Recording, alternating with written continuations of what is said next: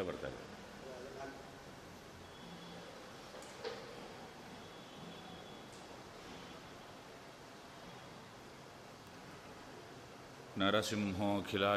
नरसिंहोऽखिलाज्ञानमतध्वान्तदिवाकरः जयत्यमितसज्ञानसुखशक्तिपयोनिधिः अभ्रमं भङ्गरहितम् अजडं विमलं सदा आनन्दतीर्थमतुलं भजे तापत्रयापहम् चित्रैः पदैश्च गम्भीरैर्वाक्यैर्मानैरखण्डितैः गुरुभावं व्यञ्जयन्ती भातिश्रीजयतीर्थवाक् पदवाक्यप्रमाणाब्धिविक्रीडनविशारदान् लक्ष्मीनारायणमुनीन् वन्दे विद्यागुरून् मम अर्थिकल्पितकल्पोऽयं प्रत्यर्थिगजकेसरी व्यासतीर्थगुरुर्भूयात् अस्मदिष्टार्थसिद्धये।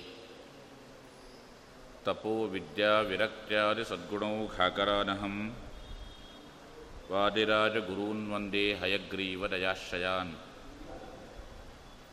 पूज्याय राघवेन्द्राय सत्यधर्मरताय च। भजतां कल्पवृक्षाय नमतां कामधेनवे। अनवद्यात्मचारित्रं वादिकद्योतभास्करं विद्यामान्यगुरुं वन्दे विद्याविद्योतभास्वरम्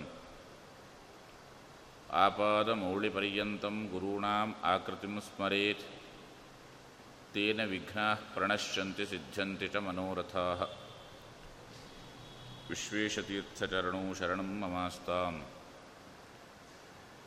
नारायणाय परिपूर्णगुणार्णवाय विश्वोदयस्तुतिलयो नियतिप्रदाय ज्ञानप्रदाय विबुधासुरसौख्यदुःखसत्कारणाय वितथाय नमो नमस्ते नारायणं सुरगुरुं जगदेकनाथं भक्तप्रियं सकललोकनमस्कृतं च त्रैगुण्यवर्जितमजं विभुम् आद्यमीशं वन्दे भवग्नम् अमरासुरसिद्धवन्द्यं नारायणं नमस्कृत्य नरं चैव नरोत्तमं ದೇವೀಂ ಸರಸ್ವತೀಂ ವ್ಯಾಸಂ ತಥೋ ಜಯಮುದೀರಯೇ. ಶ್ರೀಗುರುಭ್ಯೋ ನಮಃ. ಹರಿ ಓಂ. ಹರಿಗುರುಗಳನ್ನು ನಮಸ್ಕರಿಸುತ್ತ, ಎಲ್ಲ ಭಗವದ್ಭಕ್ತರನ್ನು ಅಭಿವಂದಿಸುತ್ತ, ಮಹಾಭಾರತ ಪ್ರವಚನ ಮಾಲಿಕೆಯ ಆದಿಪರ್ವದ ಕೆಲವು ವಿಚಾರಗಳನ್ನು ಇವತ್ತಿನ ಉಪನ್ಯಾಸದಲ್ಲಿ ನೋಡೋಣ ಅಂತ ಹೇಳ್ತಾ. ದ್ರೋಣಾಚಾರ್ಯರು ತಮ್ಮ ಶಿಷ್ಯರ ಪ್ರತಿಭೆಯನ್ನು ಎಲ್ಲರ ಮುಂದೆ ಪ್ರದರ್ಶನವನ್ನು ಮಾಡುವ ವ್ಯವಸ್ಥೆಯನ್ನು ಮಾಡಿದ್ದಾರೆ. ಅರ್ಜುನನ ಪರಾಕ್ರಮದ ಪ್ರದರ್ಶನದ ನಂತರ ಕರ್ಣ ರಂಗಪ್ರವೇಶವನ್ನು ಮಾಡಿದಾಗ ಅವನ, ಅವನು ರಾಜನಲ್ಲ, ಅವನ ಜೊತೆಯಲ್ಲಿ ಯುದ್ಧ ಮಾಡೋದಾಗಲಿ ಅಥವಾ ಅವನು ತನ್ನ ವಿದ್ಯೆಯನ್ನು ಪ್ರದರ್ಶನ ಮಾಡೋದಾಗಲಿ ಅದು ಈ ಒಂದು ರಂಗ ಮಂಟಪದಲ್ಲಿ ಸಾಧ್ಯವಾದುದಲ್ಲ ಅಂತ ವಿಚಾರಗಳು ಬಂದಾಗ ದುರ್ಯೋಧನ ಅವನಿಗೆ ಅಂಗರಾಜ್ಯದಲ್ಲಿ ಅಭಿಷೇಕವನ್ನು ಮಾಡಿದ. ಅಭಿಷಿಕ್ತನಾದ ಆ ಕರ್ಣನನ್ನು ನೋಡಲಿಕ್ಕೆ ಅಲ್ಲಿ ಅವನ ತಂದೆಯಾದ ಅಧಿರಥ ಪ್ರವೇಶವನ್ನು ಮಾಡ್ತಾನೆ ಅಂತ ಹಿಂದಿನ ಉಪನ್ಯಾಸದಲ್ಲಿ ನೋಡಿದ್ದೇವೆ. ಅಧಿರಥ ಅಲ್ಲಿಗೆ ಬಂದು ಮಗನನ್ನು ಆಲಿಂಗನೆ ಮಾಡಿ ತನ್ನ ಪ್ರೀತಿಯನ್ನು ವ್ಯಕ್ತಪಡಿಸಿದಾಗ, ತಂ ದೃಷ್ಟ ಸೂತಪುತ್ರೋ ಯಮಿತಿ ನಿಶ್ಚಿತ್ಯ ಪಾಂಡವ, ಭೀಮಸೇನ ಸದಾ ವಾಕ್ಯಂ ಪ್ರಹಸನ್ನಿದಮಬ್ರವಿ ಆವಾಗ ಅಲ್ಲಿದ್ದವರಿಗೆಲ್ಲರಿಗೂ ಕೂಡ ಇವನು ಈ ಅಧಿರಥ ಸೂತ ಅವನ ಮಗ ಇವನು ಎಂಬುದಾಗಿ ಗೊತ್ತಾಯಿತು. ಆವಾಗ ಭೀಮಸೇನ ಹೇಳ್ತಾನೆ, ನೀನು ಅರ್ಜುನನ ಜೊತೆಯಲ್ಲಿ ಯುದ್ಧವನ್ನು ಮಾಡಲಿಕ್ಕಾಗಲಿ, ಅಥವಾ ಈ ಅಂಗರಾಜ್ಯದ ರಾಜನಾಗಲಿಕ್ಕಾಗಲಿ, ನೀನು ಯೋಗ್ಯನಾದವನಲ್ಲ. ನಿನ್ನ ಕರ್ತವ್ಯ ಸೂತನಾಗಿದ್ದುಕೊಂಡು ರಥವನ್ನು ಓಡಿಸೋದು ಆದ್ದರಿಂದ ಪ್ರತೋದೋಯಂ ಪ್ರದ, ಪ್ರಗೃಹ್ಯದ. ಈ ಚಾಟಿಯನ್ನು ಕೊಡ್ತೇನೆ, ಇದನ್ನು ಹಿಡ್ಕೊಂಡು ನೀನು ರಥವನ್ನು ಓಡಿಸಿಕೊಂಡು ಇರು ಅಂತ ಅವನಿಗೆ ಅವಮಾನವಾಗುವ ರೀತಿಯಲ್ಲಿ ಮಾತನಾಡಿದ, ತತ್ಕ್ಷಣದಲ್ಲಿ ದುರ್ಯೋಧನ ಸಿಟ್ಟುಕೊಳ್ತಾನೆ ಯಾಕೆಂದರೆ ತಾನು ಅವನನ್ನು ಅಂಗರಾಜ್ಯದಲ್ಲಿ ಅಭಿಷೇಕವನ್ನು ಮಾಡಿದ್ದಾನೆ, ತನ್ನನ್ನು ಮಿತ್ರ ಎಂಬುದಾಗಿ ಅವನು ಭಾವಿಸಿದ್ದಾನೆ, ಪರಸ್ಪರ ಮೈತ್ರವನ್ನು ಇಬ್ಬರು ಕೂಡ ಪ್ರತಿಜ್ಞೆಯನ್ನು ಮಾಡಿಕೊಂಡಿದ್ದಾರೆ. ಹಾಗಾಗಿ ಕರ್ಣನ ಪರವಾಗಿ ಭೀಮಸೇನನ್ನು ನಿಂದನೆ ಮಾಡತಕ್ಕಂತಹ ಮಾತುಗಳನ್ನು ದುರ್ಯೋಧನ ಆಡ್ತಾನೆ ಭೀಮಸೇನ ನಯುಕ್ತಂತೆ ವಚನಂ ವಕ್ತಮೀ ವಕ್ತು ಮೀದೃಶಂ ಇಂತಹ ಮಾತುಗಳನ್ನು ಆಡೋದು ಸರಿಯಲ್ಲ. ಯಾಕೆಂದರೆ ಕ್ಷತ್, ಕ್ಷತ್ರಿಯರಿಗೆ ಬಲವೇ ಪ್ರಧಾನವಾದ. ಶೂರರಲ್ಲಿ ನಾವು ನೋಡಬೇಕಾಗಿರತಕ್ಕಂಥದ್ದು ಬಲವನ್ನಷ್ಟೇ ಹೊರತು ಅವನು ಯಾರು ಅನ್ನೋದನ್ನು ನಾವು ವಿಚಾರ ಮಾಡೋದಲ್ಲ. ಯಾಕೆಂದರೆ ಯಾರ್ಯಾರು ಎಲ್ಲೆಲ್ಲಿಂದ ಹೇಗೆ ಹುಟ್ಟಿ ಬಂದಿದ್ದಾರೆ ಅನ್ನೋದನ್ನು ನಾವು ಇತಿಹಾಸವನ್ನು ನೋಡಿದಾಗ ದದೀಚಿಯ ಅಸ್ಥಿಗಳು, ಅದು ಇಂದ್ರನ ವಜ್ರಾಯುಧವಾಗಿದೆ. ಅಸ್ಥಿ ಅನ್ನೋದು ಮೂಳೆ ಅನ್ನೋದು ಅಶುಚಿ ಎಂಬುದಾಗಿ ಪರಿಗಣನೆ ಮಾಡಿದರೂ ಕೂಡ ಅದನ್ನು ದೇವೇಂದ್ರ ವಜ್ರಾಯುಧವನ್ನಾಗಿ ಮಾಡಿದ್ದಾನೆ, ಎಲ್ಲ ದಾನವನ್ನು ನಾಶ ಮಾಡ್ತಾನೆ ಅದರಲ್ಲಿ. ಈ ಕಾರ್ತಿಕೇಯ ಅವನು ಅಗ್ನಿಯ ಮಗ, ಭೀಷ್ಮಾಚಾರ್ಯರು ಗಂಗೆಯಲ್ಲಿ ಹುಟ್ಟಿದ್ದಾರೆ. ಕೃಪಾಚಾರ್ಯರು ಶರದಲ್ಲಿ ಹುಟ್ಟಿದ್ದಾರೆ. ಇನ್ನು ಕ್ಷತ್ರಿಯರಲ್ಲಿ ಹುಟ್ಟಿರ್ತಕ್ಕಂತಹ ಅವರು ವಿಶ್ವಾಮಿತ್ರಾದಿಗಳು ಬ್ರಾಹ್ಮಣರಾಗಿದ್ದಾರೆ. ಹೀಗೆ ಒಬ್ಬೊಬ್ಬರು ಕ್ಷತ್ರಿಯರಲ್ಲಿಯೇ ಹುಟ್ಟಿದವರು ಕ್ಷತ್ರಿಯರು ಅನ್ನಲಿಕ್ಕೆ ನಿಯಮ ಇಲ್ಲ. ಬ್ರಾಹ್ಮಣರಲ್ಲದವರಲ್ಲಿ ಹುಟ್ಟಿದವನು ಕೂಡ ವಿಶ್ವಾಮಿತ್ರ ಬ್ರಾಹ್ಮಣ ಅಂತ ಕರೆಸಿಕೊಂಡ. ಅಂತಹ ಈ ಕಮಂಡಲ ಕವಚ ಸಹಿತನಾಗಿ ದಿವ್ಯ ಲಕ್ಷಣದಿಂದ ಕೂಡಿರ್ತಕ್ಕಂತಹ ಈ ಕರ್ಣ, ಅವನು ಕ್ಷಾತ್ರಗುಣದಿಂದ ಕೂಡಿದ್ದಾನಾದ್ದರಿಂದ ಅವನು ಕ್ಷತ್ರಿಯನೇ. ಮೃಗಿ ವ್ಯಾಘ್ರಂ ಪ್ರಸೂಯತೆ. ಜಿಂಕೆಯ ಹೊಟ್ಟೆಯಿಂದ ಹುಲಿ ಹುಟ್ಟಲಿಕ್ಕೆ ಸಾಧ್ಯ ಇಲ್ಲ ಆದ್ದರಿಂದ ಇವನು ಕ್ಷತ್ರಿಯನೇ. ಪೃಥ್ವಿಯನ್ನು ಆಳ್ಲಿಕ್ಕೆ ರಾಜ್, ರಾಜ್ಯವನ್ನು ಆಳ್ಲಿಕ್ಕೆ ಅವನು ಅರ್ಹನಾಗಿದ್ದಾನೆ. ಕೇವಲ ಅಂಗರಾಜ್ಯವನ್ನು ಮಾತ್ರ ಅಲ್ಲ, ಸಮಗ್ರ ಭೂಮಂಡಲವನ್ನೇ ಆಳಲಿಕ್ಕೆ ಇವನು ಅರ್ಹನಾಗಿದ್ದಾನೆ.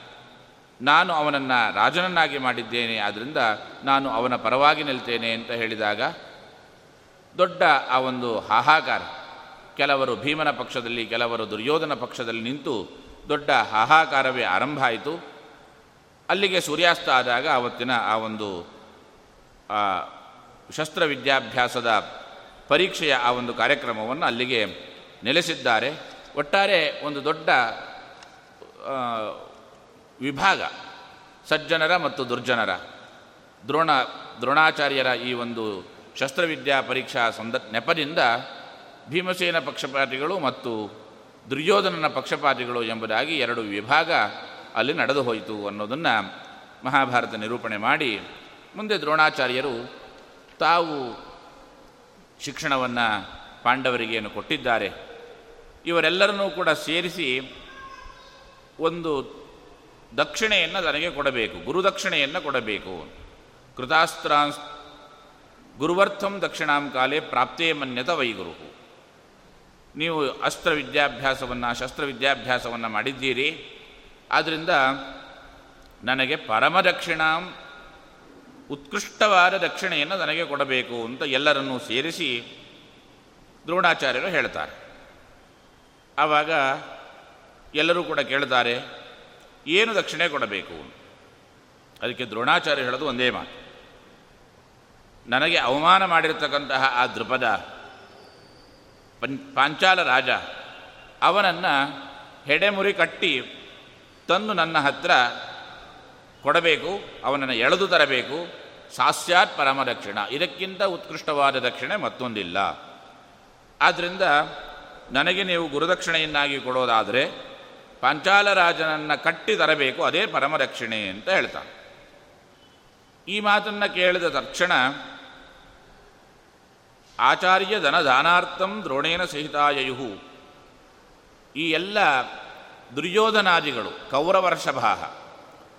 ದುರ್ಯೋಧನ, ಕರ್ಣ, ಯುಯುತ್ಸು ದುಶ್ಯಾಸನ ವಿಕರ್ಣ, ಜಲಸಂಧ, ಸುಚೇತನ ಅಂತ ಅನೇಕ ಮಂದಿ ಕೌರವ ಪುತ್ರರಿದ್ದಾರೆ ಅವರು ತಮಗೇನೇ ಈ ಕೀರ್ತಿ ಬರಬೇಕು. ದೃಪದನನ್ನು ಎಳೆತಂದು ದ್ರೋಣಾಚಾರ್ಯರಿಗೆ ಗುರು ದಕ್ಷಿಣೆಯನ್ನು ಕೊಟ್ಟಂತಹ ಕೀರ್ತಿ ನಮಗೇ ಬರಬೇಕು.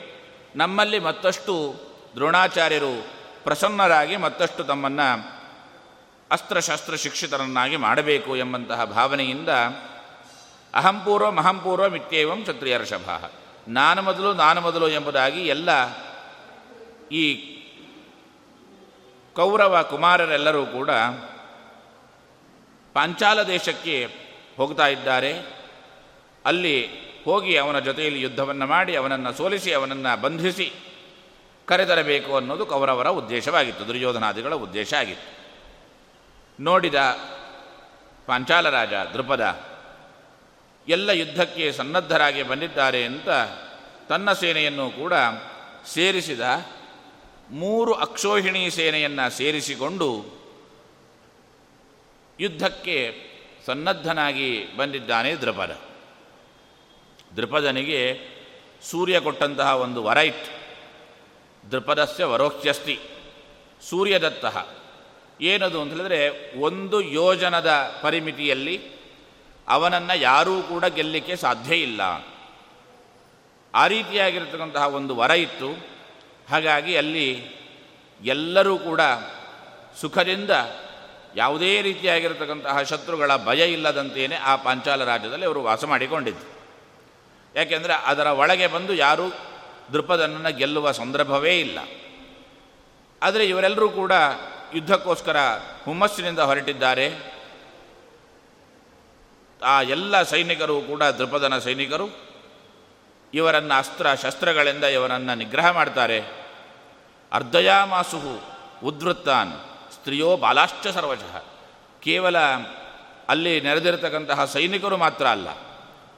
ಹೆಣ್ಮಕ್ಕಳು, ಚಿಕ್ಕ ಮಕ್ಕಳು ಎಲ್ಲರೂ ಕೂಡ ಅರಮನೆಯಿಂದ ಮೇಲೆ ಇದ್ದುಕೊಂಡು ಗ್ರಾವಬೆರು ಮುಸಲೈರಪಿ ತಮ್ಮ ಮನೆಯ ಮೇಲೆ ಇದ್ದುಕೊಂಡೇ ಈ ಕೌರವರ ಮೇಲೆ ಕಲ್ಲುಗಳನ್ನು ಎಸಿತಾರೆ ಅಲ್ಲಿರತಕ್ಕಂತಹ ಮುಸಲ ಒನಕೆಗಳನ್ನು ಎಸಿತಾರೆ ಹೀಗೆ ಎಲ್ಲರ ಆ ಒಂದು ಆಕ್ರಮಣಕ್ಕೆ ಒಳಗಾಗಿದ್ದಾರೆ ಈ ಭಗ್ನಾಕುಮಾರ ಆವೃತ್ಯ.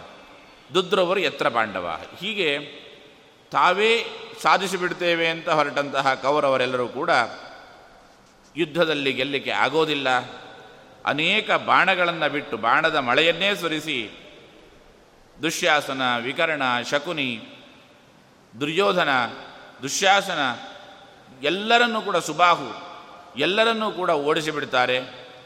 ಆವಾಗ ಈ ಪಾಂಡವರೆಲ್ಲಿದ್ದಾರೋ ಅಲ್ಲಿಗೆ ಪಾಂಚಾಲ ಶರಭಿನ್ನಾಂಗ ಭಯ ಮಾಸಾಧ್ಯವಯ್ಯನಪ್ಪ ಕರ್ಣ ರಥ ಅವಲ್ ಅವಪ್ಲುತ್ಯ ಪಲಾಯನ ಪರೋಭ. ಕರ್ಣ ರಥದಿಂದ ಇಳಿದು ಓಡಿ ಹೋದ ದುರ್ಯೋಧನಾದಿಗಳು ಎಲ್ಲರೂ ಪಾಂಡವರಿದ್ದಾರೆ, ಅಲ್ಲಿಗೆ ಬಂದಿದ್ದಾರೆ. ದ್ರೋಣಾಚಾರ್ಯರು ಪಾಂಡವರ ಜೊತೆಯಲ್ಲಿ ಅಲ್ಲಿ ಇದ್ದಾರೆ. ಯಾಕೆಂದರೆ ತಾವೇ ಮುಂದೆ ಹೋಗ್ತೇವೆ ಅಂತ ಇವರೆಲ್ಲರನ್ನು ಹಿಂದೆ ಬಿಟ್ಟು ತಾವು ಓಡಿ ಓಡಿ ಹೋದವರು. ಹೇಗೆ ಓಡಿ ಹೋದರೋ ಹಾಗೆ ಮತ್ತೆ ವಾಪಸ್ ಇವರ ಸಮೀಪಕ್ಕೆ ಬಂದಿದ್ದಾರೆ.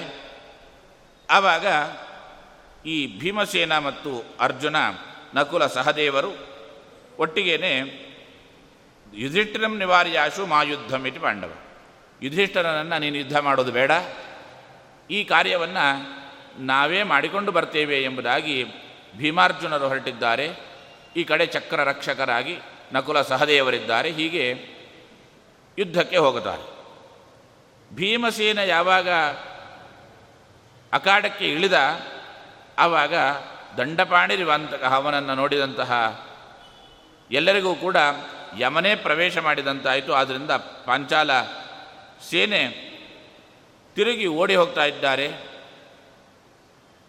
ಆ ಸಂದರ್ಭದಲ್ಲಿ ಭೀಮಸೇನ, ಅರ್ಜುನ ಇಬ್ಬರೂ ಕೂಡ ಯುದ್ಧವನ್ನು ಮಾಡ್ತಾ ಇದ್ದಾರೆ. ಮಹತಾ ಶರಜಾಲೇನ ಪಾರ್ಥ ಪಾಂಚಾಲಮಾವೃಣೋತ್. ದೊಡ್ಡದಾದ ಅನೇಕ ನೂರಾರು ಬಾಣಗಳನ್ನು ಬಿಟ್ಟು ಆ ಪಾಂಚಾಲನನ್ನು, ಅಂದರೆ ದೃಪದನನ್ನು ಆವರಿಸಿಬಿಟ್ಟಿದ್ದಾರೆ ದೃಪದನನ್ನು ಹಿಡಿದು ಅವನನ್ನು ಎಳೆದು ತಂದು ದ್ರು, ದ್ರೋಣಾಚಾರ್ಯರ ಸಮೀಪಕ್ಕೆ ಕರೆದುಕೊಂಡು ಬರ್ತಾರೆ. ಆ ಸಂ, ಸಂದರ್ಭದಲ್ಲಿ ಅರ್ಜುನ ಹೇಳ್ತಾನೆ, ಸಂಬಂಧಿ ಕುರುವೀರಾಣಾಂ ದೃಪದೋ ರಾಜಸತ್ತಮಃ ಮಾವದೀಸ್ ತದ್ಬಲಂ ಭೀಮ ಗುರುದಾನಂ ಪ್ರದೀಯತಾಂ ಭೀಮಸೇನ ಅವನನ್ನು ನಿಗ್ರಹ ಮಾಡಬೇಕು ಎಂಬುದಾಗಿ ಹೊರಟಿರ್ತಾನೆ. ಅವಾಗ ಅರ್ಜುನ ಹೇಳ್ತಾನೆ, ಇವನು ನಮ್ಮ ಸಂಬಂಧಿ. ನಮ್ಮ ಕುರು ವಂಶಕ್ಕೆ ಸಂಬಂಧಪಟ್ಟವನು. ಹಾಗಾಗಿ ಇವನನ್ನು ನಾವು ಜಾಸ್ತಿ ನಿಗ್ರಹ ಮಾಡೋದು ಬೇಡ. ಗುರುಗಳಿಗೆ ಏನು ಕೊಡಬೇಕಾಗಿದೆ ಗುರುದಕ್ಷಿಣೆ, ಅದಕ್ಕೋಸ್ಕರ ಇವನನ್ನು ಬಂಧನ ಮಾಡಿ ಇವನನ್ನು ಕರೆದುಕೊಂಡು ಹೋಗಿ ದ್ರೋಣಾಚಾರ್ಯರ ಸಮೀಪಕ್ಕೆ ಅವನನ್ನು ತಲುಪಿಸೋಣ ಎಂಬುದಾಗಿ ಹೇಳ್ತಾನೆ. ಆ ಅರ್ಜುನನ ಮಾತಿಗೆ ಅನುಗುಣವಾಗಿ ಭೀಮಸೇನ ಯುದ್ಧವನ್ನು ಮಾಡೋದಿಲ್ಲ. ಈ ಯಜ್ಞಸೇನ ಅಂದರೆ ದೃಪದನಿಗೆ ಇನ್ನೊಂದು ಹೆಸರು ಯಜ್ಞಸೇನ. ಅವನನ್ನು ಬಂಧನ ಮಾಡಿ ದ್ರೋಣನ ಸಮೀಪಕ್ಕೆ ಕರೆದುಕೊಂಡು ಬರ್ತಾನೆ. ಆವಾಗ ದ್ರೋಣಾಚಾರ್ಯರು ಕೇಳ್ತಾರೆ ಸವೈರಂ ಮನಸಾಧ್ಯಾತ್ವ ದ್ರೋಣೋ ದೃಪದ ಮೈ ಮಬ್ರವೀತ್. ದರ್ಪ ಎಲ್ಲ ಹೊರಟು ಹೋಗಿದೆ. ಸಂಪತ್ತಿಲ್ಲ, ರಾಜ್ಯವನ್ನು ಕಳೆದುಕೊಂಡಿದ್ದಾನೆ. ಎಲ್ಲವನ್ನೂ ಕೂಡ ಇವರು ವಶಪಡಿಸಿಕೊಂಡಿದ್ದಾರೆ. ಆವಾಗ ಎಲ್ಲವನ್ನೂ ಕೂಡ ನಾನು ಆವತ್ತು ಏನು ಪ್ರತಿಜ್ಞೆ ಮಾಡಿದ್ದೆ, ಅದಕ್ಕೆ ಅನುಗುಣವಾಗಿ ನಾನು ವಶಪಡಿಸಿಕೊಂಡಿದ್ದೇನೆ. ಸಖಿಪೂರ್ವಂ ಕಿಮಿಷ್ಯತೆ ಅವನು ಹೇಳಿದ್ದ, ಹಿಂದಿನ ಸಖ್ಯವನ್ನು ಯಾಕೆ ನೆನಪು ಮಾಡಿಕೊಳ್ಳೋದು ಅಂತ. ಇವಾಗ ಅದನ್ನೇ ನೆನಪಿಸ್ತಾ ಇದ್ದಾನೆ, ನಮ್ಮ ಹಿಂದಿನ ಸಖ್ಯವನ್ನು ಪುನಃ ನೆನಪಿಸಿಕೊಳ್ಳೋಣವಾ. ನಾವು ಮತ್ತೆ ನಿನ್ನನ್ನು ಬಂಧನ ಮಾಡಿ, ನಿನ್ನನ್ನು ನಿಗ್ರಹ ಮಾಡಿ ಕಟ್ಟಿ ತಂದಿದ್ದೇವೆ ಅನ್ನೋ ಮಾತ್ರಕ್ಕೆ ಸಂಹಾರ ಮಾಡೋದಿಲ್ಲ. ಮಾಭೈಹಿ ಪ್ರಾಣಭಯಾದ್ರಾಜನ್ ಯಾಕೆಂದರೆ ಕ್ಷಮಿಣೋ ಬ್ರಾಹ್ಮಣಾವಯಂ ನಾವು ಬ್ರಾಹ್ಮಣರು, ಕ್ಷಮಾಗುಣವುಳ್ಳವರು ಆದ್ದರಿಂದ ನಿನ್ನನ್ನು ಸಂಹಾರ ಮಾಡೋದಿಲ್ಲ, ಪ್ರಾಣಭಯ ಬೇಡ. ನನಗೆ ನಿನ್ನ ಮೇಲೆ ಒಂದು ರೀತಿಯಾಗಿರ್ತಕ್ಕಂತಹ ಮಮಕಾರ ಇದೆ, ಹಿಂದಿನ ನೆನಪಿದೆ. ಆ ಅಗ್ನಿವೇಶರ ಆಶ್ರಮದಲ್ಲಿ, ಗುರುಗಳ ಆಶ್ರಮದಲ್ಲಿ ನಾನು ನೀನು ಒಟ್ಟಿಗೆ ಆಟಾಡ್ತಾ ಇದ್ವಿ. ಅದರಿಂದ ಬಹಳಷ್ಟು ಸಂತೋಷವನ್ನು ಇಬ್ಬರೂ ಪಟ್ಟಿದ್ದೇವೆ. ಆದ್ದರಿಂದ ಆ ಸಖ್ಯವನ್ನು, ಆ ಸ್ನೇಹವನ್ನು, ಆ ಹರ್ಷವನ್ನು ಮತ್ತೆ ನಾವು ಮುಂದುವರಿಸೋಣ ಅಂತ ಹೇಳಿ ನಿನಗೆ ನಾನು ನಿನ್ನ ರಾಜ್ಯವನ್ನು ನಾನೇನು ಪಡೆದಿದ್ದೇನೆ, ಈ ರಾಜ್ಯದಲ್ಲಿ ಅರ್ಧ ರಾಜ್ಯವನ್ನು ನಿನಗೆ ಕೊಡ್ತೇನೆ. ಈ ಅರ್ಧ ರಾಜ್ಯದಲ್ಲಿ ದಕ್ಷಿಣ ಭಾಗವನ್ನು ನೀನು ತೆಗೆದುಕೋ, ಉತ್ತರ ಭಾಗವನ್ನು ನಾನು ತೆಗೆದುಕೊಳ್ತೇನೆ ಅರ್ಧ ರಾಜ್ಯವನ್ನು ನಾನು ನಿನಗೆ ಪ್ರೀತಿಯಿಂದ ಕೊಡ್ತಾ ಇದ್ದೇನೆ, ನೀನು ಹೋಗು ಅಂತ ರಾಜಾಸಿ ದಕ್ಷಿಣೇ ಕೂಲೆ ಭಾಗೀರಥ್ಯಾಹ ಮುತ್ತರೆ ಸಖಾಯಂ ಮಾಂಬಿಜಾನೀಹಿ ಪಾಂಚಾಲ ಎದೆಮನ್ಯಸೆ ಅಂತ ನೀನು ಇನ್ನೂ ನನ್ನನ್ನು ಸ್ನೇ, ಸ್ನೇಹಿತ ಅಂತೇಳಿ ನನ್ನನ್ನು ತಿಳಿಯೋದಾದರೆ, ನಿನಗೆ ನಾನು ಅರ್ಧ ರಾಜ್ಯವನ್ನು ಕೊಡ್ತೇನೆ, ನೀನು ಅರ್ಧ ರಾಜ್ಯವನ್ನು ತೆಗೆದುಕೊಂಡು ಹೋಗು ಅಂತ ಹೇಳಿದಾಗ ದೃಪದ ಹೇಳ್ತಾನೆ, ಪ್ರಿಯೇ ತ್ವಯಾಹಂ ತ್ವತ್ತಶ್ಚ ಪ್ರೀತಿ ಮಿಚ್ಛಾಮಿ ಶಾಶ್ವತೀಂ. ನಿನ್ನಿಂದ ನಾನು ಪ್ರೀತನಾಗಿದ್ದೇನೆ. ನಿನ್ನ ಈ ಒಂದು ಚರ್ಯೆಯಿಂದ. ಯಾಕೆಂದರೆ ನನ್ನನ್ನು ಗೆದ್ದಿದ್ದರು, ಸಮಗ್ರ ರಾಜ್ಯವನ್ನು ವಶಪಡಿಸಿಕೊಂಡಿದ್ದರೂ ಕೂಡ ಹಿಂದಿನ ಸ್ನೇಹವನ್ನು ನೆನಪಿಟ್ಟುಕೊಂಡು ಬಾಲ್ಯದ ಆ ಒಂದು ಗೆಳೆತನವನ್ನು ಮರೆಯದೇನೆ ನನಗೆ ಅರ್ಧ ರಾಜ್ಯವನ್ನು ಮತ್ತೆ ನನಗೆ ಕೊಟ್ಟಿದ್ದೆ. ಹಾಗಾಗಿ ನಿನ್ನಿಂದ ನಾನು ಪ್ರೀತನಾಗಿದ್ದೇನೆ. ನಿನ್ನಿಂದ ನಾನು ಪ್ರೀತಿಯನ್ನು ಮ, ಶಾಶ್ವತವಾದ ಸಖ್ಯವನ್ನು ಬಯಸ್ತೇನೆ ಎಂಬುದಾಗಿ ಹೇಳಿ ಅವನು ಆ ರಾಜ್ಯವನ್ನು ಪಡೆದುಕೊಂಡು ಮತ್ತೆ ಅವನು ತನ್ನ ಪಾಂಚಾಲ ರಾಜ್ಯಕ್ಕೆ ಹೋಗುತ್ತಾನೆ ಅಂತ. ಆದರೂ ಇಷ್ಟು ಮಾತನ್ನು ಅವನು ಮನಸ್ಸಿನಿಂದ ಮನಪೂರ್ವಕವಾಗಿ ಹೇಳಲಿಲ್ಲ. ದೃಪದಸ್ತು ದಿವಾರಾತ್ರಂ ತಪ್ಯಮಾನ ಪರಾಭವ. ಅವನಿಗೆ ಹಗಲು ರಾತ್ರಿ ಅದೇ ಚಿಂತೆ. ತಾನು ದೃಪದನಿಂದ ತಾನು ಸೋತಿದ್ದೇನೆ. ದೃಪದನ ಆ ಒಂದು ಪ್ರತೀಕಾರ ತೀರಿಸಿಕೊಂಡಿದ್ದಾನೆ. ದ್ರೋಣೇನ ವೈರಂ ದೃಪದವು ನಸುಶ್ವಾಪ ಸ್ಮರಸ್ತದ ಕ್ಷಾತ್ರೇಣಿತ ಬಲೇನಾಸ್ಯ ನಾಶ ನಾಶಶಂಸೆ ಪರಾಜಯಂ. ಅವನ ಪರಾಜಯವನ್ನು ಅವನಿಗೆ ಅರಗಿಸಿಕೊಳ್ಳಿಕ್ಕೆ ಆಗ್ತಾ ಇಲ್ಲ. ಏನಾದರೂ ಮಾಡಿ ಈ ದೃಪದನನ್ನು ನಿಗ್ರಹ ಮಾಡ್ತಕ್ಕಂತಹ ಒಂದು ಶಕ್ತಿಯನ್ನು ತಾನು ಪಡಿಬೇಕು ಎಂಬುದಾಗಿ ವಿಚಾರ ಮಾಡ್ತಾನೆ. ಯಾರಾದರೂ ಇದ್ದಾರಾ? ಯಾರೂ ಇಲ್ಲ. ಅನ್ವಿಚ್ಛನ್ ಪರಿಚಕ್ರಾಮ. ಯಾರಾದರೂ ಕಾಣ್ತಾರ ಈ ದೃಪದನನ್ನು ದ್ರೋಣನನ್ನು ನಿಗ್ರಹ ಮಾಡ್ತಕ್ಕಂತಹವರು ಅಂಥೇಳಿ, ನಾಸ್ತಿ ಶ್ರೇಷ್ಠಂ ಮಮಾಪತ್ಯಂ, ದಿಗ್ಬಂಧೂ ನಿಚ ಬ್ರುವನ್. ನನಗೆ ಅಂತಹ ದ್ರೋಣಾಚಾರ್ಯರನ್ನು ಮತ್ತು ಅವರ ಶಿಷ್ಯರನ್ನು, ಭೀಮಾರ್ಜುನರನ್ನು ತಡಿತಕ್ಕಂತಹ, ಅವರಿಗೆ ಮೀರ್ತಕ್ಕಂತಹ, ಶಕ್ತಿ ಇರ್ತಕ್ಕಂತಹ ಮಕ್ಕಳಿಲ್ಲ. ಇದ್ದಾರಿಬ್ಬರು ಆದರೆ ಅವರಂತಹ ಶಕ್ತಿ ಉಳ್ಳವರಲ್ಲ. ಹಾಗಾಗಿ ತಾನು ಏನು ಮಾಡಬೇಕು ಎಂಬುದಾಗಿ ಅವನು ವಿಚಾರವನ್ನು ಮಾಡ್ತಾ ಬಹಳಷ್ಟು ದುಃಖವನ್ನು ಪಡ್ತಾ ಇದ್ದಾನೆ. ಗಂಗಾ ತೀರದ ಒಂದು ಆಶ್ರಮದಲ್ಲಿ ಬಂದು ಅವನು ನೆಲೆಸಿದ್ದಾನೆ. ಈ ಒಂದು ಪ್ರತೀಕಾರಕ್ಕೆ ಪುನಃ ಆ ದ್ರೋಣನನ್ನು ನಿಗ್ರಹ ಮಾಡತಕ್ಕಂತಹ ಶಕ್ತಿಯನ್ನು ಸಂಪಾದನೆ ಮಾಡಬೇಕು. ಜೊತೆಯಲ್ಲಿ ಅರ್ಜುನನನ್ನು ತಾನು ಬಂಧುವನ್ನಾಗಿ ಮಾಡಿಕೊಳ್ಬೇಕು. ಯಾಕೆಂದರೆ ಸಂಬಂಧಿತ್ಯರ್ಜುನವಚಃ ಚಿಕೀರ್ಷು ಸತ್ಯಮೇವಚ. ಅರ್ಜುನ ಸಂಬಂಧಿ ಅಂತ ಹೇಳಿದ್ದ. ಸಂಬಂಧಿ ಅಂತ ಹೇಳಿರ್ತಕ್ಕಂತಹ ಆ ಅರ್ಜುನ ಮಾತನ್ನು ತಾನು ಸತ್ಯವನ್ನಾಗಿ ಮಾಡಬೇಕು. ಅದಕ್ಕೋಸ್ಕರ ತಾನು ಏನಾದರೂ ಮಾಡಬೇಕು ಎಂಬುದಾಗಿ ಅವನು ಸುತ್ತಾಡ್ತಾ ಇದ್ದಾನೆ. ಸುತ್ತಾಡ್ತಾ ಇದ್ದಾನೆ. ಆ ಕಾಡಿನಲ್ಲಿ ಇಬ್ಬರು ಮಹಾ ಬ್ರಹ್ಮರ್ಷಿಗಳು, ಯಾಜೋಪಯಾಜೋ ಬ್ರಹ್ಮರ್ಷಿ, ಭಾರೀ ತಪಸ್ಸನ್ನು ಮಾಡ್ತಿದ್ದಾರೆ. ವೇದಾಧ್ಯಯನವನ್ನು ಮಾಡ್ತಿದ್ದಾರೆ. ಕಾಶ್ಯಪ ಗೋತ್ರದವರು ಕಾಡಿನಲ್ಲಿ ಆ ಋಷಿಗಳು ತಪಸ್ಸನ್ನು ಮಾಡ್ತಾ ಇದ್ದಾರೆ. ಅವರನ್ನು ನೋಡ್ದ. ನೋಡಿದಾಗ ಸಾಕಷ್ಟು ತಪಸ್ಸಿನ ಶಕ್ತಿ ಇದೆ. ಅವರನ್ನು ನೋಡಿದಾಗಲೇ ಗೊತ್ತಾಗುತ್ತೆ. ಯಾಜೋಪಯಾಜರು ಅವರ ಹೆಸರು, ಯಾಜ ಎಂಬುದಾಗಿ ಒಬ್ಬ, ಉಪಯಾಜ ಅಂತ ಮತ್ತೊಬ್ಬ. ಇವರಿಬ್ಬರ ಆ ಒಂದು ಶಕ್ತಿಯನ್ನು ನೋಡಿ ಇವರಲ್ಲಿ ಯಾರು ಒಬ್ಬರು ತನಗೆ ತನ್ನಿಂದ ಒಂದು ಯಾಗವನ್ನು ಮಾಡಿಸಬೇಕು. ಆ ಯಾಗದಲ್ಲಿ ತಾನು ಅತ್ಯುತ್ಕೃಷ್ಟವಾದ ಪರಾಕ್ರಮಿಗಳಾದ ಮಕ್ಕಳನ್ನು ದಾ ಮಕ್, ಇಬ್ಬರು ಮಕ್ಕಳನ್ನು ಪಡೆಯಬೇಕು. ಅದರಲ್ಲಿ, ಆ, ಮಗ ದ್ರೋಣಾಚಾರ್ಯರನ್ನು ನಿಗ್ರಹ ಮಾಡತಕ್ಕಂತಹ ಶಕ್ತಿ ಉಳ್ಳವನಾಗಬೇಕು. ಮಗಳು ಅರ್ಜುನನನ್ನು ವರಿಸ್ತಕ್ಕಂತಹ ಅರ್ಜುನ ಪತ್ನಿ ಆಗ್ತಕ್ಕಂಥವಳಾಗಬೇಕು. ಆವಾಗ ತನ್ನ ಎರಡು ಇಚ್ಛೆ.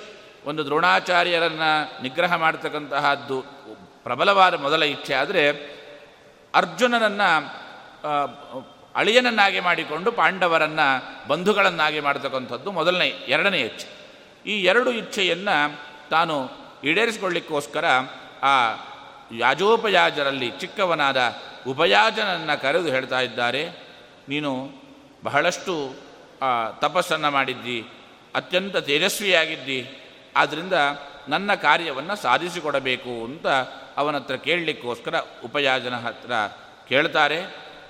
ಅರ್ಬುದಂ ಗವಾಂ ಪ್ರದಾಸ್ಯಾಮಿ ಅಂತ ಹೇಳ್ತಾನೆ. ಏನಮೇ ಕರ್ಮಣಾಬ್ರಹ್ಮನ ಪುತ್ರಸ್ಯ ದ್ರೋಣಮೃತ್ಯವೇ ಒಂದು ಯಾಗವನ್ನು ಮಾಡಿಕೊಡಬೇಕು. ಆ ಯಾಗವನ್ನು ಮಾಡಿಕೊಟ್ಟಾಗ ಆ ಯಾಗದಿಂದ ನನಗೆ ದ್ರೋಣ ಮೃ, ದ್ರೋಣರ ಮೃತ್ಯುವಿಗೆ ಕಾರಣನಾಗ್ತಕ್ಕಂತಹ ಮಗ, ಅರ್ಜುನನ ಹೆಂಡತಿಯಾಗ್ತಕ್ಕಂತಹ ಮಗಳು, ಅವರನ್ನು ಪಡಿತಕ್ಕಂತಹ ಯಾಗವನ್ನು ಮಾಡಬೇಕು. ಪ್ರದಾಸ್ಯಾಮಿ ಅರ್ಬುದಂ ಗವಾಂ. ಹಸುವಿನ ರಾಶಿ ರಾಶಿ ಹಸುಗಳ ಗುಂಪನ್ನು ಕೊಡ್ತೇನೆ ಅರ್ಬುದ ಅಂತ ಸಂಖ್ಯಾವನ್ನು ಹೇಳ್ತಕ್ಕಂತಹ ಒಂದು ಪದವನ್ನು ವ್ಯಾಸರು ಬಳಸ್ತಾರೆ. ಶ್ರೀಮದ್ ಆಚಾರ್ಯರು ಕೂಡ ಅರ್ಬುದೇನ ಗವಾಂ ನೃಪಃ ಅಂಥೇಳಿ ತಾತ್ಪರ್ಯ ನಿರ್ಣಯದಲ್ಲಿ ಗವಾಂ ಅರ್ಬುದೇನ ಅಂತ. ಅರ್ಬುದ ಅಂದರೆ ಹತ್ತು ಕೋಟಿ ಕೋಟಿ ಅರ್ಬುದ ಮೇವಚ ಹತ್ತು ಕೋಟಿ ಅಂತ ಅರ್ಥ.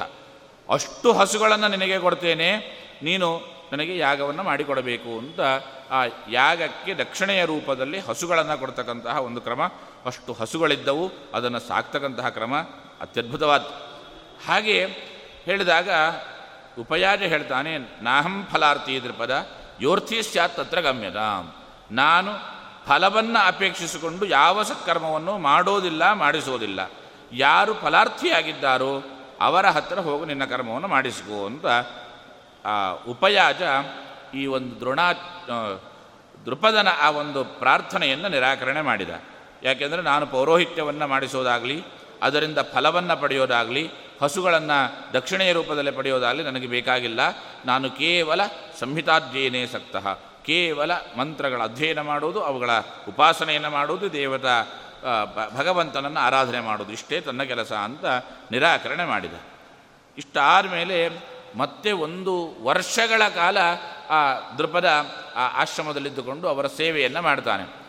ಮತ್ತೆ ಉಪಯಾಜನ ಹತ್ರ ಕೇಳ್ತಾನೆ ಆವಾಗ ಉಪಯಾಜ ಹೇಳ್ತಾನೆ ಜ್ಯೇಷ್ಠೋಭ್ರಾತ ಮಮ ಗೃಹಾತ್ ವಿಚಿನ್ನವನ ವನ ವನ ನಿರ್ಜರೆ, ಅಪರಿಜ್ಞಾತ ಶೌಚಾಯಾಮ್ ಭೂಮೌ ನಿಪತಿತಂ ಫಲಂ.